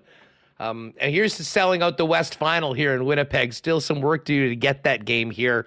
And then uh, big part of that will be maybe getting one back on the Toronto Argonauts, who we expect to be in that Grey Cup game coming up in Hamilton in November. Um, we'll talk a little bit more about tonight's games. We'll hit the Coolbet lines in a minute. Um, but we started off talking about Mark Scheifele and heard, uh, you know, what Scheif had to say in his first visit with the media since coming back since the uh, uh, the summer. And then we heard from Connor Hellebuyck, and of course, huge scrums. We showed the pictures at the beginning of today's show. Um, but I was kind of doing the lock shop, so I have not heard this. I'm really looking forward to it. You get some live reaction right on the program right now. So, Rima, why don't we tee this up? We'll just go from top to bottom with the Hellebuyck clips that you've got arranged. We started off with Connor Hellebuyck, who uh, said he's looking forward to camp and uh, getting going today. Hey, you know, I'm pretty excited. Had a really good summer. Um, seen a lot of familiar faces and a lot of new guys. So there, there's time to be excited here, and um, camp just started. So uh, my mind's kind of shifted to let's let's get things done. Let's go for the cup, and you know, I'm just here to win, and that's always been my goal. And I don't see why this year would change anything just because of the scenario I'm in. Right. So that's the first kind of mention of the scenario he's in. And of course, that scenario, if uh, you haven't been paying attention, is that Connor Hellebuyck's an unrestricted free agent, pending unrestricted free agent at the end of this year. Um, certainly, I think the Winnipeg Jets would love to have Hellebuyck's name on another contract. Pierre LeBrun reported earlier this offseason that his next contract would not be in Winnipeg, but it seems like there's maybe been – an opening of the door to potentially stay. Um, obviously, there was lots of questions about the contract, uh, but um, Hellebuyck just talked about some of the offseason rumors, both with trades and you know what was reported about uh, where he's looking to play post this season. Rumors are crazy. You can't believe everything you read. Um, that being said, I know you can break down my way and make make a fun article based on what's going on in, in this locker room. But at the end of the day, I'm just here to win a cup, and we have a good team, and I do believe that. Um, I see a lot of guys and see a lot of improvement. I see just a lot of eagerness in this room to to improve as, improve as a group and and really give our all. So I want to be part of that. Uh, I want to be part of the, the, year I have here, and and I, that's all I can look forward to is is what I am in now, and that's making the most out of here. Um, a vintage Helly quote there, Reem. Uh, and I mean, obviously, I love the fact that he, he's here to win. That won't change anything. Excited, thinks they have a good team. And then you sort of hear he goes uh, in the in the year I have here, realizing that there is no tomorrow if they don't get his name on a contract. Yeah, I, I mean, I took away that he believes the team can win a cup. They have a great team. You know, we love that ultimate Connor Hellebuyck confidence, and there was certainly no shortage of that in this one. Remember what training camp first one a couple years ago? What did he say? Uh, he believes they have enough to be a dynasty. Obviously, uh, that didn't really happen, but uh, it, unwavered confidence here from Hellebuyck. Yeah. Love it. I loved all this. This was vintage. I don't even know if you can say vintage for Connor, but this was prime Hellebuyck uh, press conference, day one training camp. Loved it. Well, that's still, I mean, that's still our guy right there. Um, you know, with the way that he speaks, the uh, the confidence that he does have in himself and in his team, that some people will say is unfounded, some people won't. Um, but he, you know, he, there was the offseason rumors. This is this is the key bit when we talk about Hellebuyck's future. Um, and here is he talking about having an open mind when it comes to the Winnipeg Jets? I got an open mind. That, that's about as clear as I could be. Is I have an open mind to everything, and I just want to win. I've made that clear from day one. I've had the unique scenario of being able to have time on my side to really analyze everything and and to make sure everything is falling into place the way I want it. I, am going to be patient. That's uh, that was my goal from the start. For my exit meeting, was I'm going to be patient. So um, we'll see how everything unfolds in, in, the upcoming future, but I'm here, I'm a Jet, and I'm just going to try to win a cup with this team. Well, certainly with the resume that Hellebuyck's put together, um, he can afford to be patient because, um, you know, he's won a Vezina Trophy, was a finalist again last year. There certainly is a demand for goaltenders of his caliber, although throughout the summer, uh, it, it certainly what we heard reported by a lot of the insiders that there maybe wasn't an appetite to sign big money goalies like frankly Hellebuyck deserves to be. Maybe that's an opening for the Winnipeg Jets. I don't know, we'll see. But he expanded a little bit more on what having an open mind about the situation here in Winnipeg means. You know, I feel like if I say anything now, it could change tomorrow. Uh, it's the business side of things.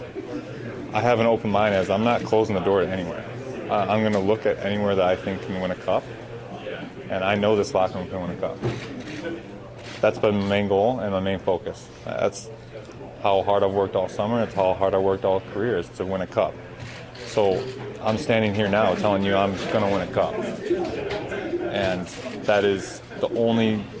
I guess that's the only information that I can give you is that I'm going to try to win a cup. Holy crap, that might have been one of the all-time best Hellebuyck clips ever. I told you, man, he's on fire. This, this was this was like gold from him. You know, uh, I mean, you can't help but love that. And I mean, I, am sitting here going like listening to Hellebuyck say this. I'm going to win a cup. That's my only goal. I, am like, okay, what, what are the Jets at at Coolbet right now? I have not been thinking about the Jets as a Stanley Cup contender at the uh, up until this point. But honestly, sometimes all it takes is hell Hellebuyck get in front of a microphone to remind everybody you got one of the best goaltenders in the world, and he'll be the first one to tell you there is a lot of talent in this room, albeit a little bit more deep, maybe not as high end, with the uh, Wheeler and particularly Dubois departures and the other guys coming in. Um, Hellebuyck wasn't done though, um, because he was very clear that he's open to everything. He wants to win, and feels that he can't. He will win, and certainly this team can win. Um, but again, this could go on the entire season. Hellebuyck was asked if he thinks that this could be uh, a distraction. Coming up to this point, we haven't really had to worry about distractions. Um, even camp, we really don't need to worry about distractions too much because there's no there's no real stress except get better every single day. And at this point in my career, I can handle that stress very well. It honestly doesn't even feel like stress. I just it's something that excites me every day. Um, so the dialogue between me and my agent is it's just going to be what it needs to be. You know, we, we have we still have time. We still have time. And it's one. Of, it's going to be one of those things that if it, if it drags on and it becomes a distraction, well, then we handle it then. But as of now, it's no distraction in my house.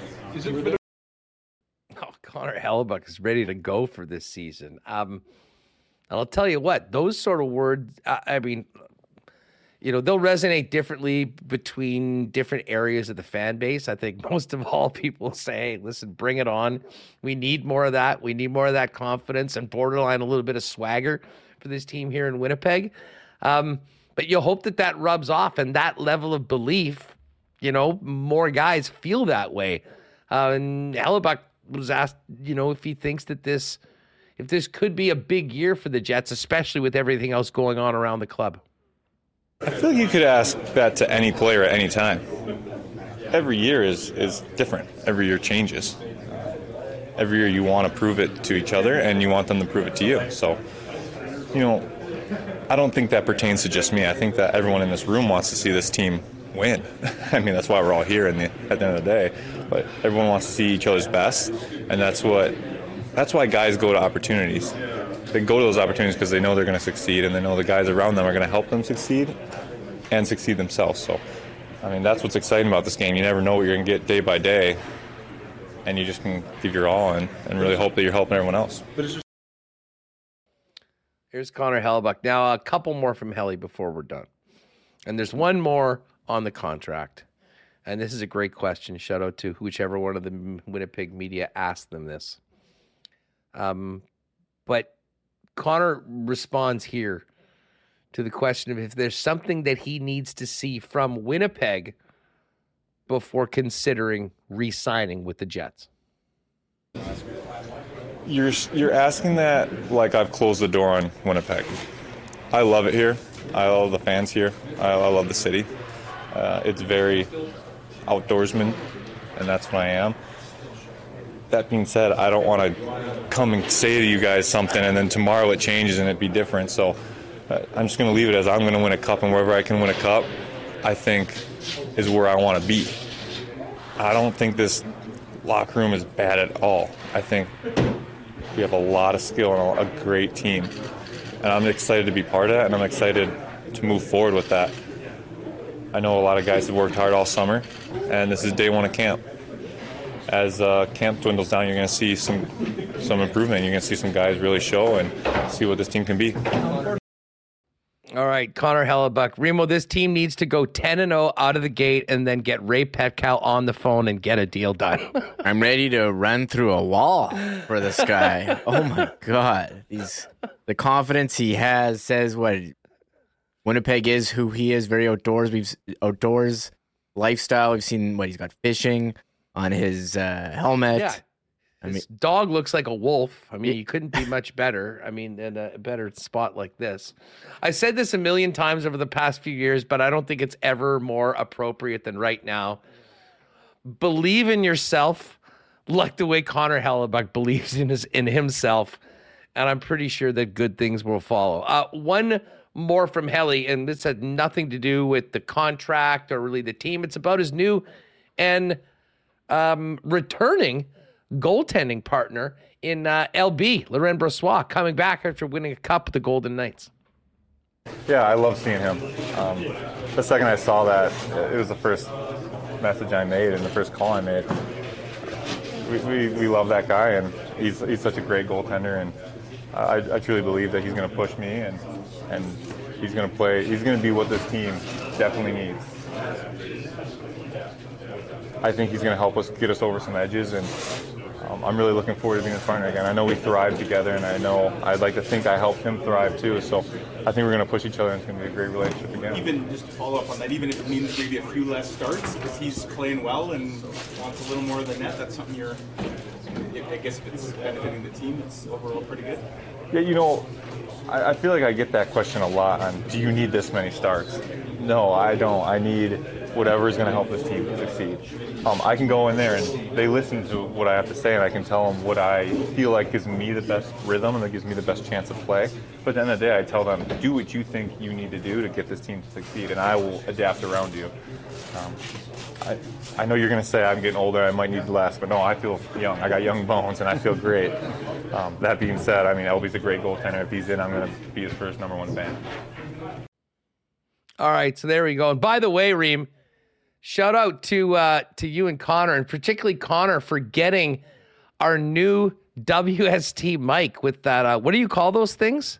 That's a mic flash. Mic, mic flash. Flag. There you go, folks. Hellebuyck, there's TSN, and then right there, WST. The debut, I think, in a video format of the WST mic flashes. That, that's the first one. Pretty funny story. Showed this is from the Jets video. You know, I got all excited for the Hellebuyck scrum. I'm getting in position. Connor's in there with the mic. I got the camera. We're all ready to record. I go hit the button. It doesn't record. I'm like, what the heck's going on here? Somehow my camera got locked. They hit the lock button. Couldn't record anything. I couldn't even do anything on the camera. I had to Google while I'm in the back of the scrum. How do I unlock the camera? After like five minutes of Googling, I look at the damn thing. There's a button right there. It says lock, unlock. I'm just like, oh my god. So, yes, the mic is in there, but uh, was not actually recording uh, to anything. So that was the first one. Lessons were learned. Uh, we'll be back for the next one. It's funny. Paul Friesen's like, "Am I in your way?" I'm like, "Paul, camera's not even working right here. Go, go right ahead. Go, go right ahead. Go Listen, right ahead." I, I know this is shocking everybody that joins us regularly. I know we look like about the smoothest, most well-oiled machine in all of media, but every now and then, you know, the camera is locked and the operator doesn't know how to unlock it um, an order of Sergeant Tacos gets uh, flipped shortly before the show starts, and a massive cleanup needs to happen. I mean, there there are some things that would absolutely shock and stun you folks when uh, when the product just continues to be so seamless here on our YouTube channel and of course with the podcast. Um, that was great stuff from Hellebuyck, And you know, and I'm just looking at the comments. I was wondering, and I wasn't looking at any comments while we were doing those, and I was talking to Remis. But I was wondering whether many of you Jet fans had sort of the same reaction to, um, you know, to to, to Hellebuyck. And uh, I think that, I mean, everyone's pretty fired up. I I don't know if Connor could have handled himself any better. Um, that was that was a ten out of ten. I mean, he didn't promise anything. He didn't say anything that, you know, seemingly was BS. But for a guy that said, "Hey, everything is a possibility, and we'll see," It all comes back to success. Um, and listen, if the Winnipeg Jets can find a way to grow as a team, to have a great season, and to convince this guy to stick around, um, I, have said for a long time, you don't get better by getting rid of your best player. And I still think Connor Hellebuyck is the best player. And to be honest, you in, in a lot of ways, Reem, hearing that that's the guy. Like Adam Lowry's the captain, and you know, obviously Josh and Mark are part of that leadership group. But to be honest, I don't know if we could hear a better sort of leadership message than what Hellebuyck has to say. And it starts with himself, but that confidence, that belief, and it all being about winning, I think is what just about everybody wants to hear. Yeah, I mean, he thinks the team can win. He has belief in everyone, belief in himself not closing the door on anything. I think he said all the right things. Now he didn't come out and say, "I mean, I want to be here. I want to sign." He's not didn't say anything that was you know clearly a he lot. Said he loves it here. Yeah, said yeah, said. I mean, I mean, there's a lot of things that go into it. I mean, it seems like he has fit in quite well here. You know, with, with his dog, the fishing. Obviously, he's got a young family, and um, you know, sometimes people want to be closer to home. We've seen that happen before in NHL free agency. It's certainly not unique to Winnipeg. Uh, but it certainly, I think, makes these conversations around Hellebuyck, his future, I think, a little bit more, a little bit more upbeat, to be perfectly honest with you, amongst the fans around it. Let's get back yeah. to Scheifele, though. We got a few more minutes. Sorry. I'll, I'll just add, something? I mean, he says that he's making it very clear he wants to win. He wants to win. And, you know, if the team doesn't have a product in front of him that's able to win, well, then it's not really his fault. Um, about he's putting it in the team's court saying, hey, you guys, you know, if he doesn't resign here, he's saying, hey, you you, you guys didn't put a team in front of me that was you know a, a what a competitor or a you know a contender. That might be biting a bit more off. I mean, listen. Fine when you're signing a new contract, you got to be paid fairly. I mean, the t- like there's a bunch of things that have to work, but it's almost like it's a non-starter if he doesn't believe that he has a chance to win the cup. Yes, like he's not going to somewhere that's going to pay him 15 million a year, but they're going to lose 65 oh, games a season. You mean like Johnny Gaudreau in Columbus last year? The most bizarre thing about that was when he was he took way less to go and do that, which is still one of the most bizarre sagas of NHL free agency that uh, we've ever seen. But let's get to Mark Scheifele. We played those early clips right before we uh, talked to Scotty and Brandon. Um, and let's get back to 12. Uh, much like the Hellebuyck situation, the Hellebuyck conversation, there was a lot about the contract. Uh, Mark said that he hasn't thought about it too much. Um, and uh, here is, well, actually, did we play number three? Um, no, he didn't play three. Okay, so let's go back to that because he was asked if he thought during the summer uh, that he wouldn't be here this year. Honestly, I just kind of you know let my agent handle all that. You know, I just uh, go about my summer and golf and work out and skate and you know, whatever happens, happens. You know, I, I, I trust in my in my representatives and um, you know, trust in the team and just go out and do my job.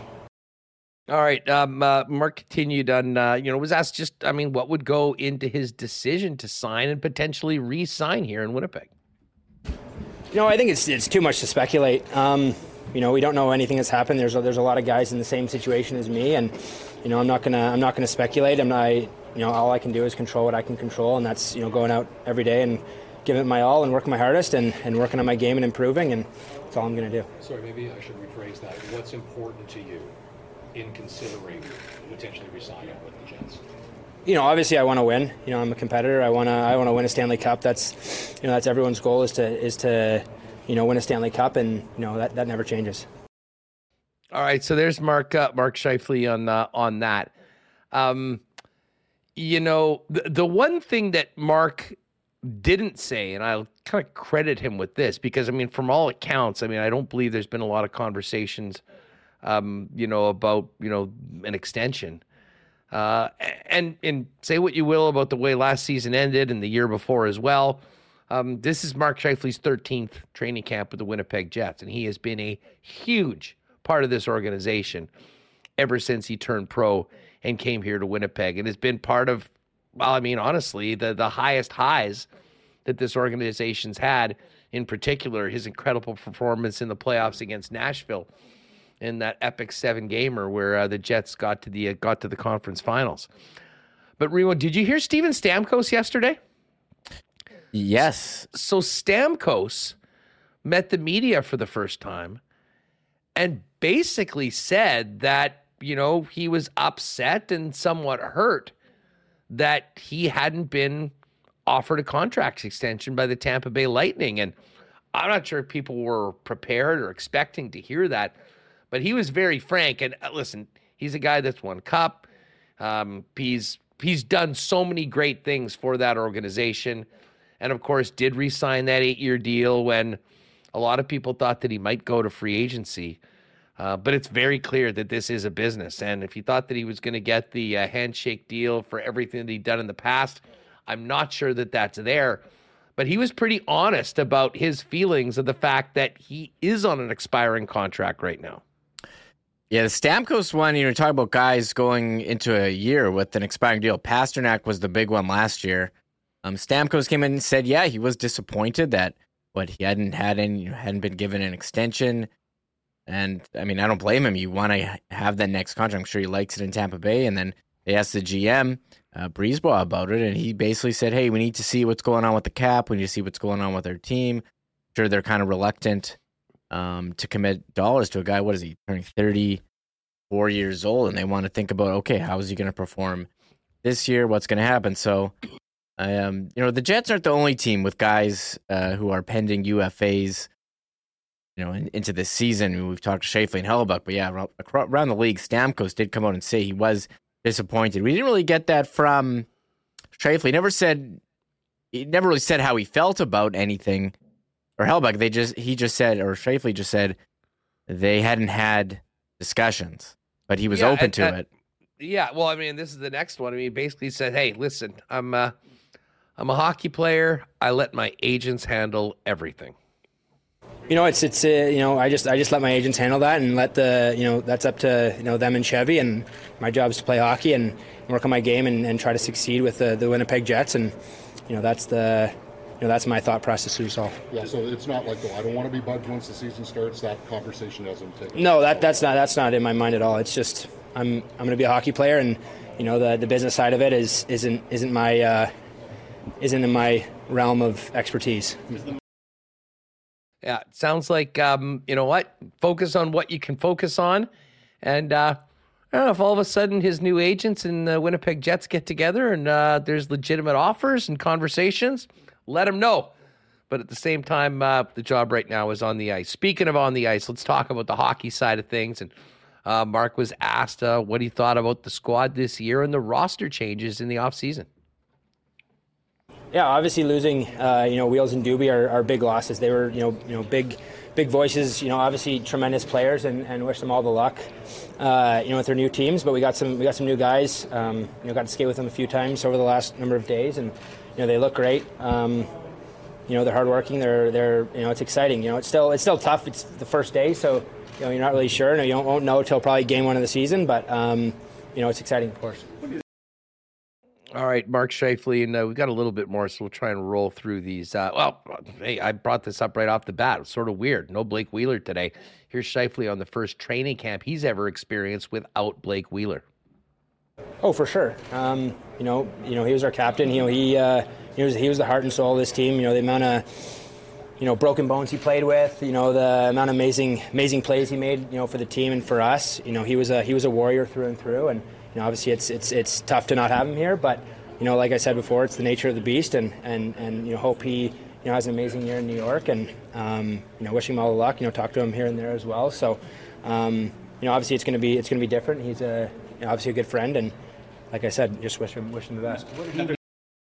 Yeah, got to be a little weird for Mark. I mean, he, uh, you know, for uh, so long was a line mate. I mean, uh, you know, really some of the leaders of this club, and um, no Blake this season. Uh, they do have a new captain though. Adam Lowry is that guy.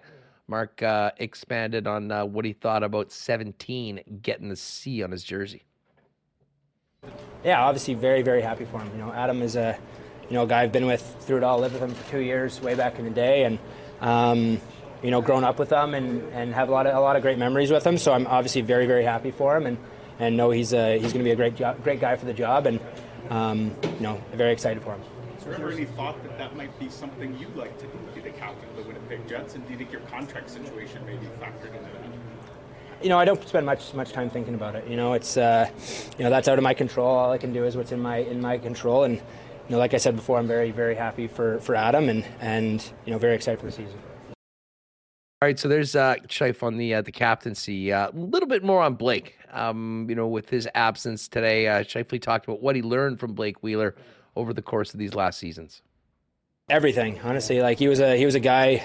Um, you know, him and Andrew Ladd, I'd say the two two guys that um, you know mentored me. You know, good days, bad days, helped me through a lot, and obviously played a lot of a lot of you know amazing games with Blake. He, you know, he you know he made me the player I am today. You know, helped me helped me, you know, gave me a lot of backdoor tap ins. You know, he was you know you know he's one of the he's, he is he is the best passer I've ever played with. Um, you know, by a mile. Um, you know, so obviously he meant a lot to me and taught me a lot and mentored me a lot, and um, you know, will always be a close friend of mine. And um, so obviously, you know, lost a lot of good friends in this business. Uh, you know, but it's it's you know it's the nature of the beast, and you just got to move on and continue to, to, to strive forward and, and learn from the, the lessons they taught they tell they teach you and, and go from there. And here's just a little bit more from Scheifele, getting a little bit more specific into uh, what he uh, brings forward from his uh, long relationship with Blake Wheeler on the Jets. You know, I think it, it's it's every day. You know, you I, I watched. You know, I saw every every bump, every bruise, every um, you know, every time he needed treatment from some for something. You know, that guy was a was an absolute warrior. You know, I don't think you guys know half the things he he played through and what he you know what he did to get himself ready to, to play in a hockey game. He was a he was an absolute warrior and and you know put his best foot forward every single game and you know, like I said before, one of the best passers I've ever seen. And, you know, he was a guy that just every single day put his work boots on and, and went to work. And, um, you know, good day, bad day, he was out there working his hardest. What area of your game are you hoping to improve on this season? Everything. You know, every every year is uh, you know a year to grow in, in every aspect of the game, and um, you know this is like no other. All right, so uh, Mark Scheifele, and one more from Mark, and this is on uh, a guy that not a former line mate of his, but a guy that started off training camp on the right side. That, of course, is Gabriel Vilardi, ex of the Los Angeles Kings. Here's Scheifele on Vilardi. Yeah, you know it's exciting. He's a you know he's a great kid. Um, you know loves the game, loves to talk the game. Um, you know he's definitely got some jam to him. He's he's uh, he's got a knack for scoring, and obviously we played against him a couple times last year, and you know he's a he's a fantastic player, and I'm excited to you know get into get into game form and, and, and get to know each other and get to know each other's tendencies and um, and you know he's a he's a, he's an awesome kid, and you know really excited to, to get to know him a little more. All right, so there's Mark Scheifele today. A lot from Scheif in front of the assembled media scrum that was as big as any I think we've seen in Winnipeg. Um, geez, I can't remember the last time as big one of mainly local media there, but uh, everyone was out and you know different messages and certainly different tones from both Scheifele and Hellebuyck Ream, but for a team that I think wants to put a lot of these questions behind them and just focus on training camp, the exhibition season, and getting a good start. I'll give both of them high marks for doing what they needed to do, saying some things that I think will maybe curry a little bit more favor within the fan base, and uh, most importantly, do their best to not have all those questions be distractions once you get past day one camp. Yeah, if I had to give a grade on how they handled the media, I mean, they were ready for it. Uh, Hellebuyck, we said 10 out of 10. I thought Mark Scheifele was an 8 or 9. Didn't say Stanley Cup contender as many times as Hellebuyck. So, so maybe you get docked a few, but uh, he went with the, I let my agent handle that. I'm here to play hockey for the Winnipeg Jets. I thought it was, uh, it was done really well. Hadn't both said they hadn't closed the door. Um, so you like that. So I, I like what they said. It was great, and I think it's getting you excited. We have uh, day one today, day two tomorrow, training camp. Uh, you know, sorry, not training camp. First preseason game is Sunday, Fan Fest Saturday, and we'll be there uh, this time tomorrow doing the show from training camps. That all should be pretty uh, pretty cool. But one thing we haven't really touched on, Huss, was the Nikolai Ehlers news. We did get the update from Rick Bowness after the practice today. Okay, good. I obviously have been talking nonstop. I mean, fill uh, fill okay, me so, and everybody else in. So here is what happened. Uh, what he went on and skated, and then went to the trainer and went off. Um, here's Rick Bowness. I see a number of Jets meet, including Dave Manuk from Legal Curve, tweeting out uh, Ehlers dealing with neck spasms, which started yesterday. They they'll hold him off the ice tomorrow. So neck spasms for Ehlers. And now the question in chat is, well, how many hours of sleep did he get yesterday? did he get his regular 13, 14, or did he only get 11? And that's a callback to Yusei Kikuchi, who said, what, he got a cramp because he only got 11. Do you realize that Kikuchi, by the way, he was just joking about that whole thing and just having some fun with the reporters?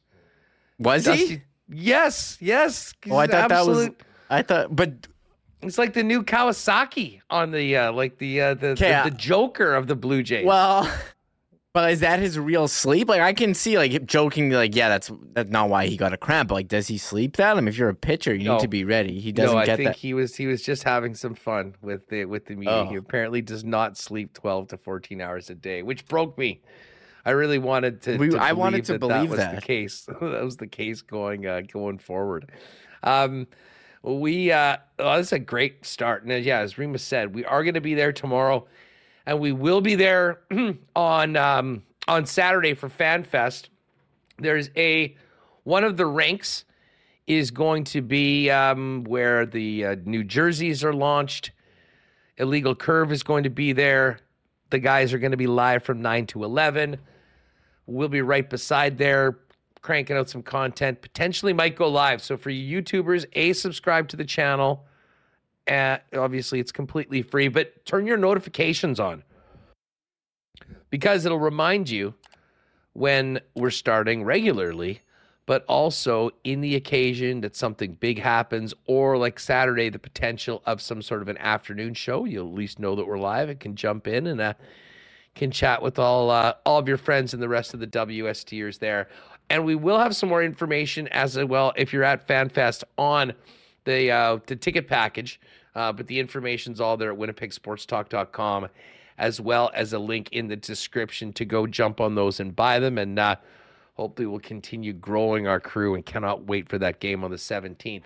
Um, hey, big shout out to our friends at Little Brown Jug. Of course, last Wednesday we had that amazing day out uh, on the patio. Another beautiful, beautiful evening like we've had for about the last week or so.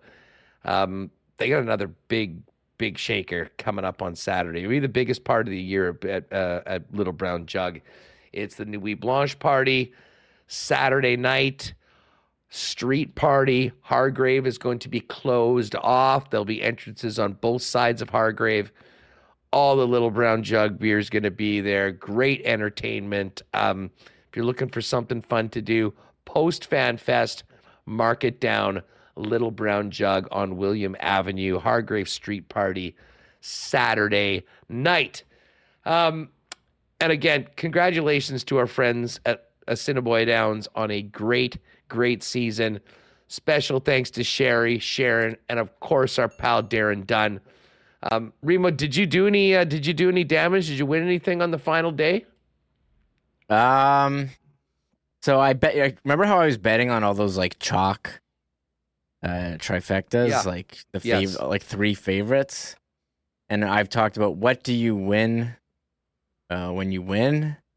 So I bet. So one of them was a six, like six dollars. I won nine oh five, so I won net three dollars. And this other one, it was a big favorite on on race two. I bet six and won three dollars and ninety cents. So like so I mean in total I bet 20 and I got back thir- uh 12. No no no no no. Thir- 13.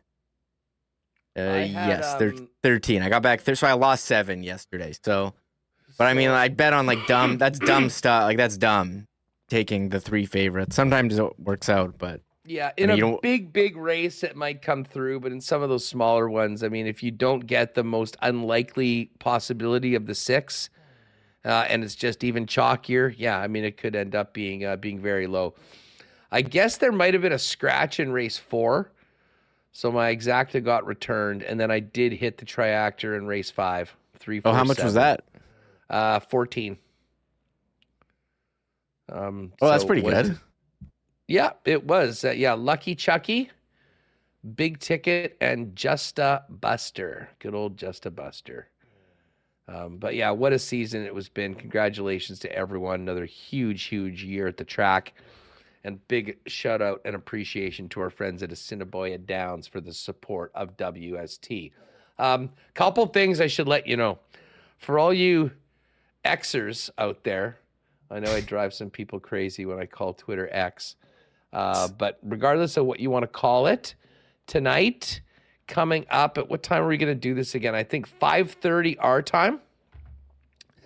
Twitter Spaces, myself, JBM, Jake Bolin Moss, at the uh, at Coolbet Canada. Give them a follow on Twitter, X, whatever you want to call it, and uh, join us then if you want to get into. We're going to be talking a little Blue Jays as well as some props and some betting convo for this Thursday nighter tonight between the Giants and the San Francisco 49ers.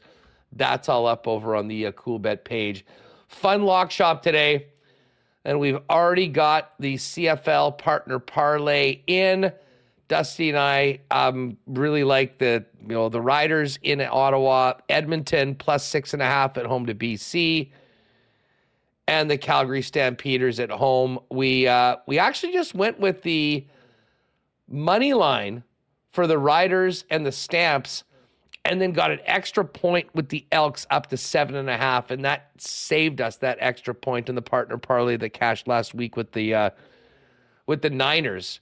So uh, that saved us from being screwed twice as hard by Sean McVay on that ridiculous field goal at the end of the game, uh, which you talked about earlier. But uh, plus 555 with a nice little boost from the guys. So if you like these West teams, Riders to win in Ottawa, Stampeders to win at home against Montreal, and the Elks to keep it within seven and a half against BC, it's up right now at 555. There's tons of exclusives for the game tonight. Um, I actually like this Christian McCaffrey prop. McCaffrey to have 75 rushing yards, 25 receiving yards, and a touchdown is plus 240. Uh, I normally, everyone that knows the lock shop knows that I love the primetime field goal prop. It's actually plus 135 tonight for four field goals or more. That being said, I'm not betting it. Very nervous. I, I don't know where the, where the Giants get get points tonight, and uh, I think the Niners are going to be putting it into the end zone. So I'm actually shying away. I'm taking a one one night hiatus from the field goal for the over seven over three and a half field goals. Um, but check the exclusives. We're working on our partner parlay for the National Football League. We'll get that in tomorrow. And tomorrow at noon, I'll be coming to you from the Iceplex. It'll be on Edmonton Sports Talk feed. Myself and Dustin Nielsen, Friday, NFL, best bets, lock shop. And if you haven't played a Coolbet before, use the promo code WST for a 100% bonus up to 200 bucks on uh, on the uh, on the lock shop when you make your first deposit. So uh, all there, Jays tonight are an underdog plus 120 trying to get this sweep. Um, but Gerrit Cole's on the mound for the Yankees. So that's why New York is a bit of a favorite, minus 135. Got all sorts of props for that as well. And the full slate of games in the NFL. But the game tonight, Giants, 10 and a half point underdogs in San Francisco against the Niners. Total 43 and a half. And if you think the Giants can shock the world, pretty juicy number, plus 455 on the money line. You should do no such thing as even consider that minus 526 on the Niners. Um, fun show today, Reem, and fun to be back at the rink. Can't wait for tomorrow to do it live. We'll do it live. Yeah, I'm excited. Uh, I got to pack all my stuff up, get in the wagon, bring it over there. We'll be What's set your confidence level on r- marbles working remotely? Uh, pretty confident. I'm pretty confident. We got the new laptop, so hopefully it doesn't melt. Big uh, test. When, yes. When we bring it there, it doesn't melt. Uh, so it'll be new on that. So tune in to see some fun stuff, right? I think that'll work out and follow all our social medias. They're in the description here on YouTube. Closing in 10k subs, us. We're getting closer. I said we were gonna give her here in September. I think we've had a bit bit of a jump with posting videos every day. I had the video of you and Dan Robertson, Jets play-by-play voice and TSN, talking about it. Uh, yes, you know, came up Dan this was morning. great. It was nice to see Dan Sawyer back there. Uh, the uh, the whole gang is back together. Hey, uh, just back to Jets training camp for a minute before we go. I do want to give you a, a, a why one more why not question of the day for not Autocorp over at Waverly and McGillivray. And you know, now that we've got like we knew today was going to be all about Scheifele and all about Hellebuyck. Um, we've heard that. We've had our conversations. Now all systems go on training camp. Um, we're going to start a chance to see. Colby Barlow signed his contract today. Elias Salomonsson was out there with Josh Morrissey. Chaz Lucius, we saw. Uh, Brad Lambert's in the other group. Of those young players, which Jets, we'll just call them prospects, anybody from the Penticton tournament, which Winnipeg Jet are you most looking forward to show what they can do in the exhibition season? That's today's Why Not question of the day. Hit us up in the chat, or if you're listening afterwards, hit us up on social media at Sports Talk WPG. And I have to admit, Reem, um, you know, Elias would have been at the top of my list coming in, and he still probably is there. But Colby Barlow's right there as well. I mean, I'm sure we'll hear from him in the next day or so from signing his first NHL deal. And uh, tell you what, he's got a big league shot. Did not look, I mean, he looks older than most younger kids, so certainly doesn't look out of place. Um, but I'm really looking forward to seeing what he looks like in that Jet jersey. Uh, and of course, home games begin on Monday exhibition games. That is the 25th and the 27th. I believe the 27th is the uh, is the name of the um, the season ticket holder appreciation name. See, missing Monk, Salomonsson, great answer. Rob Mahoney, Chaz Lucius, Tico Napoli, of course. It's Bauer, and Phyllis is on Salomonsson and Barlow. Craig Smith with Barlow. Matt Healy for Earl James. SK on Barlow. Donnie Boy, Chibrikov, great answer. Another guy that really stood out. We, of course, didn't see him. He was in the afternoon squad while we're here. And uh, I guess just one more thing. I guess I didn't react live to it. A neck spasm to keep Nikolai Ehlers out of this first skate. That's about as good of a like. I don't really think that that's anything that's going to be problematic. That's going to be bugging him all year long. Touch wood. Who knows? But when I heard him leave early on, I had uh, I had larger worries. Yeah, you thought it would be like a hamstring or a groin or something that'd be lingering for a while. A spasm sounds like it was just something that was uncomfortable that you can get past. Hopefully, assuming they're being truthful uh, on the injury here. Uh, so, fingers crossed. I, and I do wonder if one of those young players you mentioned does step in. We never really touched on the Colby Barlow, you know, contract. ELC is just like an ELC. I think still likely to start the year, more than likely to start in, in junior, but nice to have that formality out of the way for him. I mean, not much else you can really add there, but you know, maybe like it would make... be so great if he actually did make the team. And I realize the numbers is highly unlikely. Just because the chances are, like next year, like all those guys could be rookies at the same time. Although I guess back in 1.0, Selanne, Tkachuk, Zhamnov were rookies in the same season, and that was basically the Jets' number one line for the better part of the year as well. So it'd be pretty fun if you could have rookies that compare to that group be very good, th- uh, very good thing for the team going forward. Um, Blue Jays tonight at six, NFL just after seven, and then we're live tomorrow from the uh, Hockey for All Center, getting you ready for FanFest on Saturday, where we'll be there as well. We'll catch up with you then, folks. Shout out to all the WSTers that uh, were wearing WST merch at the Iceplex. We uh, always appreciate you showing the colors. And uh, hopefully we'll see you tomorrow. Say hi if you see us. Uh, catch you tomorrow on Winnipeg Sports Talk live from the Hockey for All Center on day two of Winnipeg Jets training camp. Enjoy the games tonight, everybody. Oh my God! Oh! Shut it down! Let's go home! Thanks for tuning in to Winnipeg Sports Talk Daily. Make sure to subscribe on YouTube and your favorite podcast feed at winnipegsportstalk.com.